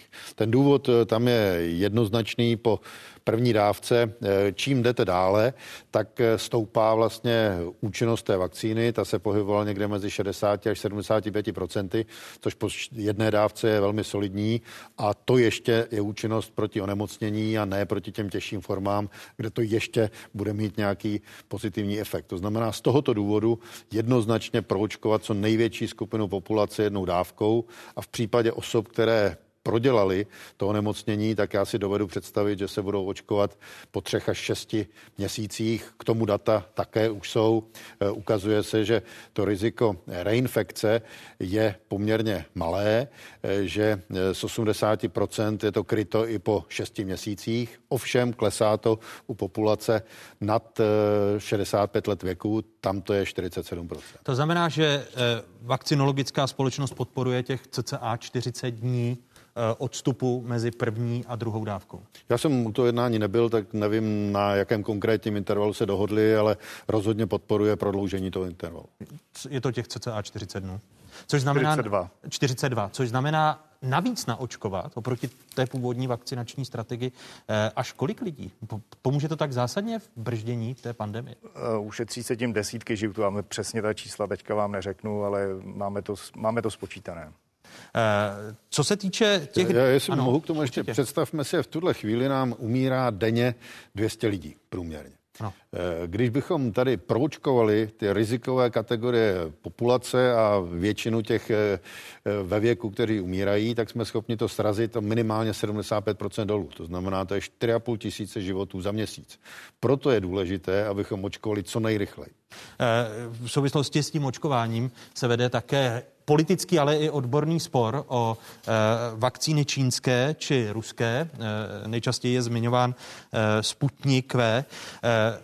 Když se podíváte na ten tlak, který ku příkladu prezident republiky dělá na státní ústav pro kontrolu léčiv, že by měla být vakcína Sputnik V okamžitě v České republice povolena. Vnímáte ten spor jako spor odborný? Hejte, já bych řekl takhle. Já jsem pro vakcíny, které jsou schválené Evropskou lékovou agenturou. Já nepochybuji o tom, že Sputnik je dobrá vakcína, já nepochybuji o ruské vědě, ale e, to, že bylo tam zdržení požádání Evropské lékové agentury o schválení, nevím proč prostě se to tak dělo. Oni tvrdili, že to podali, Evropská unie říkala, že to nepodala. To je prostě, e, nebu, ne, nebudilo to ve mně moc důvěry. Druhá věc, ve chvíli, kdyby jsme tady neměli žádné vakcíny, tak jsem jednoznačně pro, ale kolik, nevím teda, jaká by byla ta dodávka, kterou by nám Rusové dodali a pak by říkali, že jsme dodali 10 tisíc vakcín. No, ono straš... se mluví cca o 20, jenom o 20 tisících. No dobře, přesně tak. Tak by pak všude, jako, jak oni to většinou dělají, troubili do světa, že zachránili Českou republiku a přitom jako v tuhle chvíli to je, než, než bychom to zprocesovali, je to zanedbatelná věc. Já jsem v tomhle tom úplně jednoznačně na straně eh, těch, co říkají, že prostě ne, ne, proč bychom používali vakcíny, které neschválila Evropská léková agentura, když nejsme ve stavu nouze. Jo? A tím vůbec nespochybnuju kvalitu ruské vakcíny stoprocentně bude dobrá, ona dokonce i snad Evropská léková už, už požádali, tak až ji schválí, tak se zase můžeme bavit dál, ale tady myslím, že bychom si jako zbytečně, jako je to pro podstatě jako z mého pohledu zbytečná věc a já, možná, že to je generační problém, ale já prostě si myslím, že za spoustu věcí, které Ruská federace dělá, jsou politický, je prostě politický zájem. Ale tady už jsem asi překročil prostě epidemiologické pole. Eh, pane profesore Primulo, je na místě takto tlačit na státní ústav pro kontrolu léčiv, když se mluvíme, když se bavíme o CCA, eh, o kolika? 20 tisících dávkách vakcín? Já to nemyslím, to je 20 tisíc, ale je to někde mezi dvěma sty tisíci až pětisty tisíci, ono to bude rozloženo v nějaké době. Ale samozřejmě to není o tom, o nějakém tlaku, ale jde, je to o tom e, si říci, co vlastně potřebujeme prioritně. Já si myslím, že jsme ve stavu nouze, protože nás čeká teď měsíc až dva, kdy ještě úplně vykryti nejsme a e, pokud by tady nebyl jakýkoliv problém, tak nech tady jakákoliv vakcína z jakékoliv země. Možná problém je trochu s vakcínou čínskou, kdy ta je méně imunogenní a nastavení vlastně toho intervalu, než začne působit, je další, takže to už nás eh, nevytrhne. A, a vy, vy jste viděl nějaký konkrétní plán, protože část, eh, řekněme, eh, kritiků v oblasti zdravotnictví říká, že by neměl být činěn tlak na Univerzitu Karlovu prostřednictvím vaší osoby, aby ona se ujala té expertní role posuzování Sputniku V. A vy jste viděl nějaký plán dodávek ruských vakcín do Česka? Ne, ne, a já nechápu, jaký tlak se jedná. Tady byla žádost, jestli Univerzita Karlova je to schopna nezávislou skupinou posoudit a může samozřejmě říct druhý den, že vakcína se nehodí a tím se nepoužije. To přeci je naprosto legitimní. Tam není tlak na to, aby vydali pozitivní stanovisko. To nikdo neříká. A vy, a vy jste viděl konkrétní plán, kolik, když mluvíte o e, dokonce statisících vakcínách eh, Sputnik V, protože prezident republiky mluvil o tom, že v první fázi by šlo právě maximálně o desítky tisíc do 20 tisíc. Eh, což Já, je, otázkou, jestli během měsíce 20 tisíc vakcín České republice pomůže. To nám skutečně nepomůže. Já jsem neviděl žádný plán, já jsem se neúčastnil nějakého procesu vyjednávání. Já tak se vzalo to číslo jenom, půl milionu až půl milionu? Já vycházím z dat, která jsou v jiných zemích. Na Slovensko úvodní závoz byl 200 tisíc tak předpokládám, že my jako větší země bychom na tom byli podobně. A s Ale... prezidentem republiky jste nemluvil eh, a neviděl jste nějaký konkrétní plán, o jak velké dodávky by šlo, protože i u Maďarů, kteří objednávali ve statisících, tak ty dodávky mají spoždění. Ty dodávky mají spoždění u všech firm. Říkám, technicky čistě eh, toto mělo smysl před měsícem. Pokud se to posune ještě o měsíc, tak už to má smysl nulový naprosto. Tedy, protože už budeme mít jiné vakcíny. A ne, nemá smysl tlačit na státní ústav pro kontrolu léčiv? No, pokud to bude v takovémto časovém horizontu, tak to nemá smysl. Děkuji dvěma epidemiologům, mým hostům, kterým byli Petr Smejkal, který je členem eh, vládní rady pro zdravotní rizika, a Roman Primula, který je poradcem prezidenta republiky pro zdravotnictví. Děkuji vám a přeji pevné, pevné zdraví. tak takové byly dnešní otázky. Připomínám, že nás najdete na internetových stránkách České televize, známá adresa. Hezký zbytek neděle a pokud možno buďte pozitivní, ne, eh, negativní, teď myslím nezdravotně. Hezký zbytek neděle.